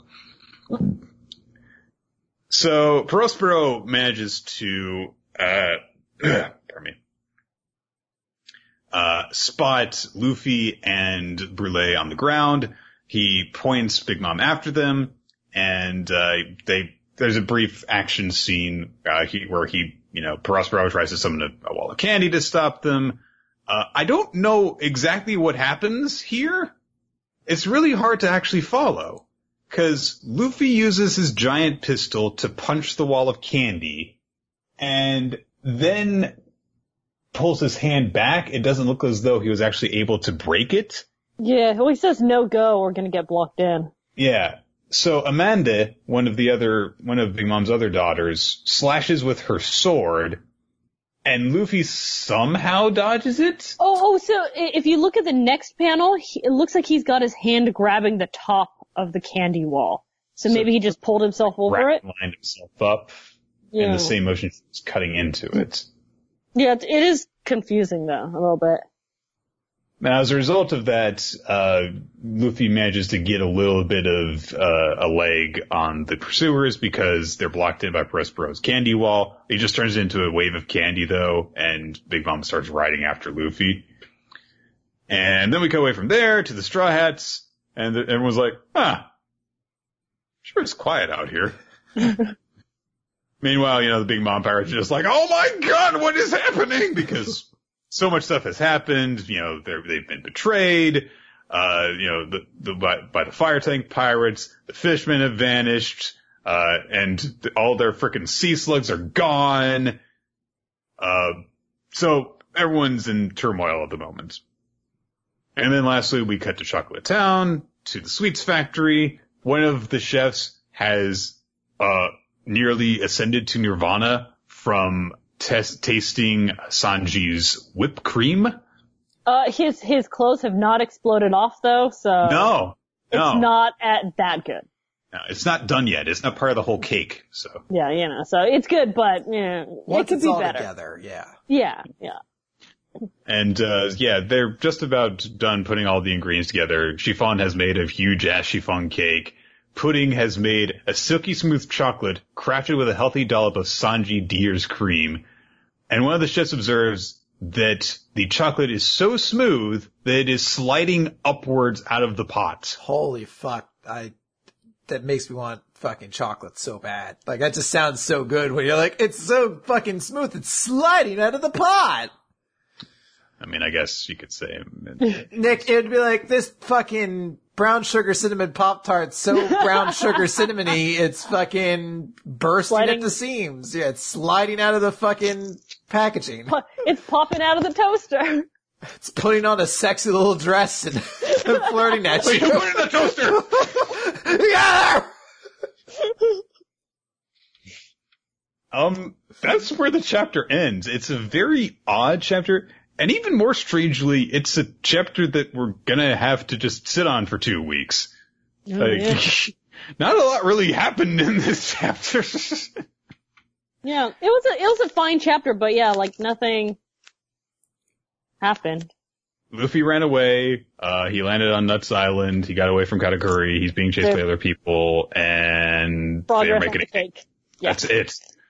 Um, just kind of, I guess, a bit to catch your breath, which isn't exactly a big cliffhanger thing. I mean, Sanji delivers this whole like, my friends are in trouble, so we've got to go knock out Big Mom. But it's like, I, you, you're, you're making a cake. You've been making a cake for the last month. So We are gonna see the most insane foodgasm. I don't know if I want to see Big Mom having a foodgasm, no, no, I don't. Uh, but we're gonna see it. Get I'm, ready. I'm stoked. I, like, I, I want, uh, like, we're about to, I think, the reason I think it's off is like a, a, a pre, preemptive sort of huge chapter thing. And I'm sure. I'm super stoked to see like what's going to happen. You know, the whole year of Sanji thing I think is finally going to have to like get its payoff here with Sanji being so confident. So I'm re- I'm really excited for where this is going to go. Yeah, it's a good. It, it, it's it's a kind of whatever chapter, but it's a good setup. Mhm. So. Okay. Uh, so that's gonna do it for Weekly Manga Recap. Let's name our favorites for this week, starting with favorite series. Uh, for mine, it's it's Black Clover. It Uh, had my nice. favorite. It was awesome. Way to throw I'm so away your favorite chapter of the week. I, I, I vote with my heart. Okay. yeah, sure. I, I, maybe I'd say the Giants are the best team in the NFL if you gave me a vote too. It doesn't, it doesn't mean that vote's going to count for anything at this point. Uh, Black Clover was one of my favorites this week. Uh, I, almost gave it to it, but I decided to go with Food Wars. Uh, I really liked the, just the sheer weirdness of the apple punch, uh, but also the, you know, cool character moments and the connection that Megumi and Shinomiya, uh, formed in their time together. You guys are insane. Black Clover didn't even register on my list of favorites for this week. Uh, I give I it to. you just think that the Wizard King is a bad Wizard King. I think a lot of things about the Wizard King. like he's too sexy. I, I need to tell someone. Oh Uh, I'm man, that six pointed star thing on his forehead. Ooh la la. No, I'm I'm giving gonna it to. send you a to- sexy picture, a sexy poster of, of him to put on your wall now. oh, thank God. This walls really need like some zazzing up. Uh, no, I'm giving it to, um, to Dr. Stone. I think this was a really fun, exciting chapter, Dr. Stone. I like that end with, uh, with Kinro. Um, I'll be honest, it was harder to pick a f- chapter of the week, or is, there was less option for chapter week than there is for MVP. I feel like there's three really good options for MVP this week. Uh, MVP for me is uh Megumi because oh that apple punch. Oh, I'm I'm so excited to see her. And she looked so happy to break that guy's jaw. Yeah, yeah. I I I mean, I I love you Zora. I love you even more, Mereoleona. You guys are great, but Megumi was just so good. So she definitely easily wins it for me. And I have gone with Kinro from Dr. Stone. Uh, had a really awesome, badass moment, and I liked that. I, I just like the way it all finishes off, where he's like, you know, uh, I just needed, you know, to overcome these eyes of mine to show that I over uh, that I surpassed you. So Uh, I'm gonna give it to Megumi, but it was a really close, like, kind of decision between Kinro, Megumi, and Ban. I think all of them had really great chapters, but Mm, Ban had a really good chapter. I, I've been wanting Megumi to have a really cool moment and her fucking dressed as a boxer with apple boxing gloves punching a judge out is just such an amazing image. It has to be her. Okay. Well, everybody, that is going to do it for Weekly Manga Recap this week. We want to thank you guys for joining us here on Hitbox. It's not Hitbox anymore. God. Smashcast.tv slash RoloT and Twitch.tv slash RoloT, where we record the show normally on Wednesdays at about 7 p.m. Eastern Standard Time. Sometimes we do need to change plans though, so to stay updated on stuff, you can follow us on social media. The official podcast account is at TVMR Podcast and your hosts are at YRoller and at RoloT. And our guest, Annaliese can be found at, at Kaito Ace. That's K-I-T-O-U underscore Ace. If you want to check out past episodes of Weekly Manga Recap, get some more manga recap goodness, you can go to weeklymangarecap.podbean.com for all of our past episodes, as well as subscribe to us on iTunes and our YouTube channel. If you check us out on iTunes, be sure to leave a comment and rating and review so that we can frickin' defeat those goddamn woodworking assholes in the hobby section. They're getting too big for their hand carved bridges. it's uncomfortable. yeah, but they're proud of them, so they wear them all everywhere. Won't stop. Be sure to send- hand carved britches. Jeez. Be sure to send feedback, ask questions, and send uh, suggestions for future manga for us to review to our email. Weeklymangarecap at yahoo.com is the best way to do that stuff so we can keep track of everything. Special thanks go out to our Patreon supporters. Your support allows to create all sorts of bonus content for you guys to enjoy. We recently did the latest Digi commentary, uh, which can be found for free on our Patreon. You do not need to necessarily be a supporter in order to get it. You can sync it up with your Digimon episode and listen to us talk about it and how fucking weird Digimon actually is. There are some weird goddamn things that happened in the latest couple of chapters, uh, episodes of that show. Yeah, it was a real eye-opening experience to go through some of those episodes again. Just like, The fucking there's a, there's a walking dinosaur egg that talks like Boris Karloff, okay? I completely forgot about that. Uh, also special thanks, of course, to the guys who help make our podcast what it is. Steve Man or Tyler Cars. You can check out his work on his own Patreon, patreon.com slash Steve Man, as well as he's got a DeviantArt, DeviantArt, uh, newrockfanboy.deviantart.com. Uh, you can check out the, the title cards that he has done for Weekly Manga Recap for free, but be forewarned that he does do a lot of not safe for work stuff. And, uh, thank you as well to Infamous Planet. That's it. That's Weekly Manga Recap. Hopefully we will have JoJo soon. I need to really crack down on fucking reading it though. Don't worry, Nick. I'll just send my JoJo vibes over to you and you can enjoy them off that. I guess. Uh, by the way, my, my JoJo verbs are actually, uh, a venereal disease. So Oh. a couple, a couple other bad things might come along with it, but hey, you get all the knowledge of what happens in part four. so yeah, you take the good with the bad. Ugh. You're Can, welcome. can I can I pimp two things? yes. Go ahead. All right, so uh, people may have seen this in the World Trigger Reddit or on my Twitter. Uh, don't get excited. World Trigger's not coming back yet, but uh, we're putting together another uh, uh, care package for Ashihara Sensei. Uh, go to my Twitter again. That's uh, Kaito underscore Ace, uh, and there's all the information. It's also, like I said, on the World Trigger uh, Reddit you know, send me your, your fan art, your, your fan letters, anything you want. Please keep it work safe and no food items, uh, maybe packaged items, but no personally made food items. So, uh, I, I need those by, I think December 10th. So, yeah, if you want to show Ashihara your love, like we've been doing, this is the third one, um, please do. Now, the other thing is, uh, I'm to be running a small uh, Astra Lost in Space contest in the next couple weeks.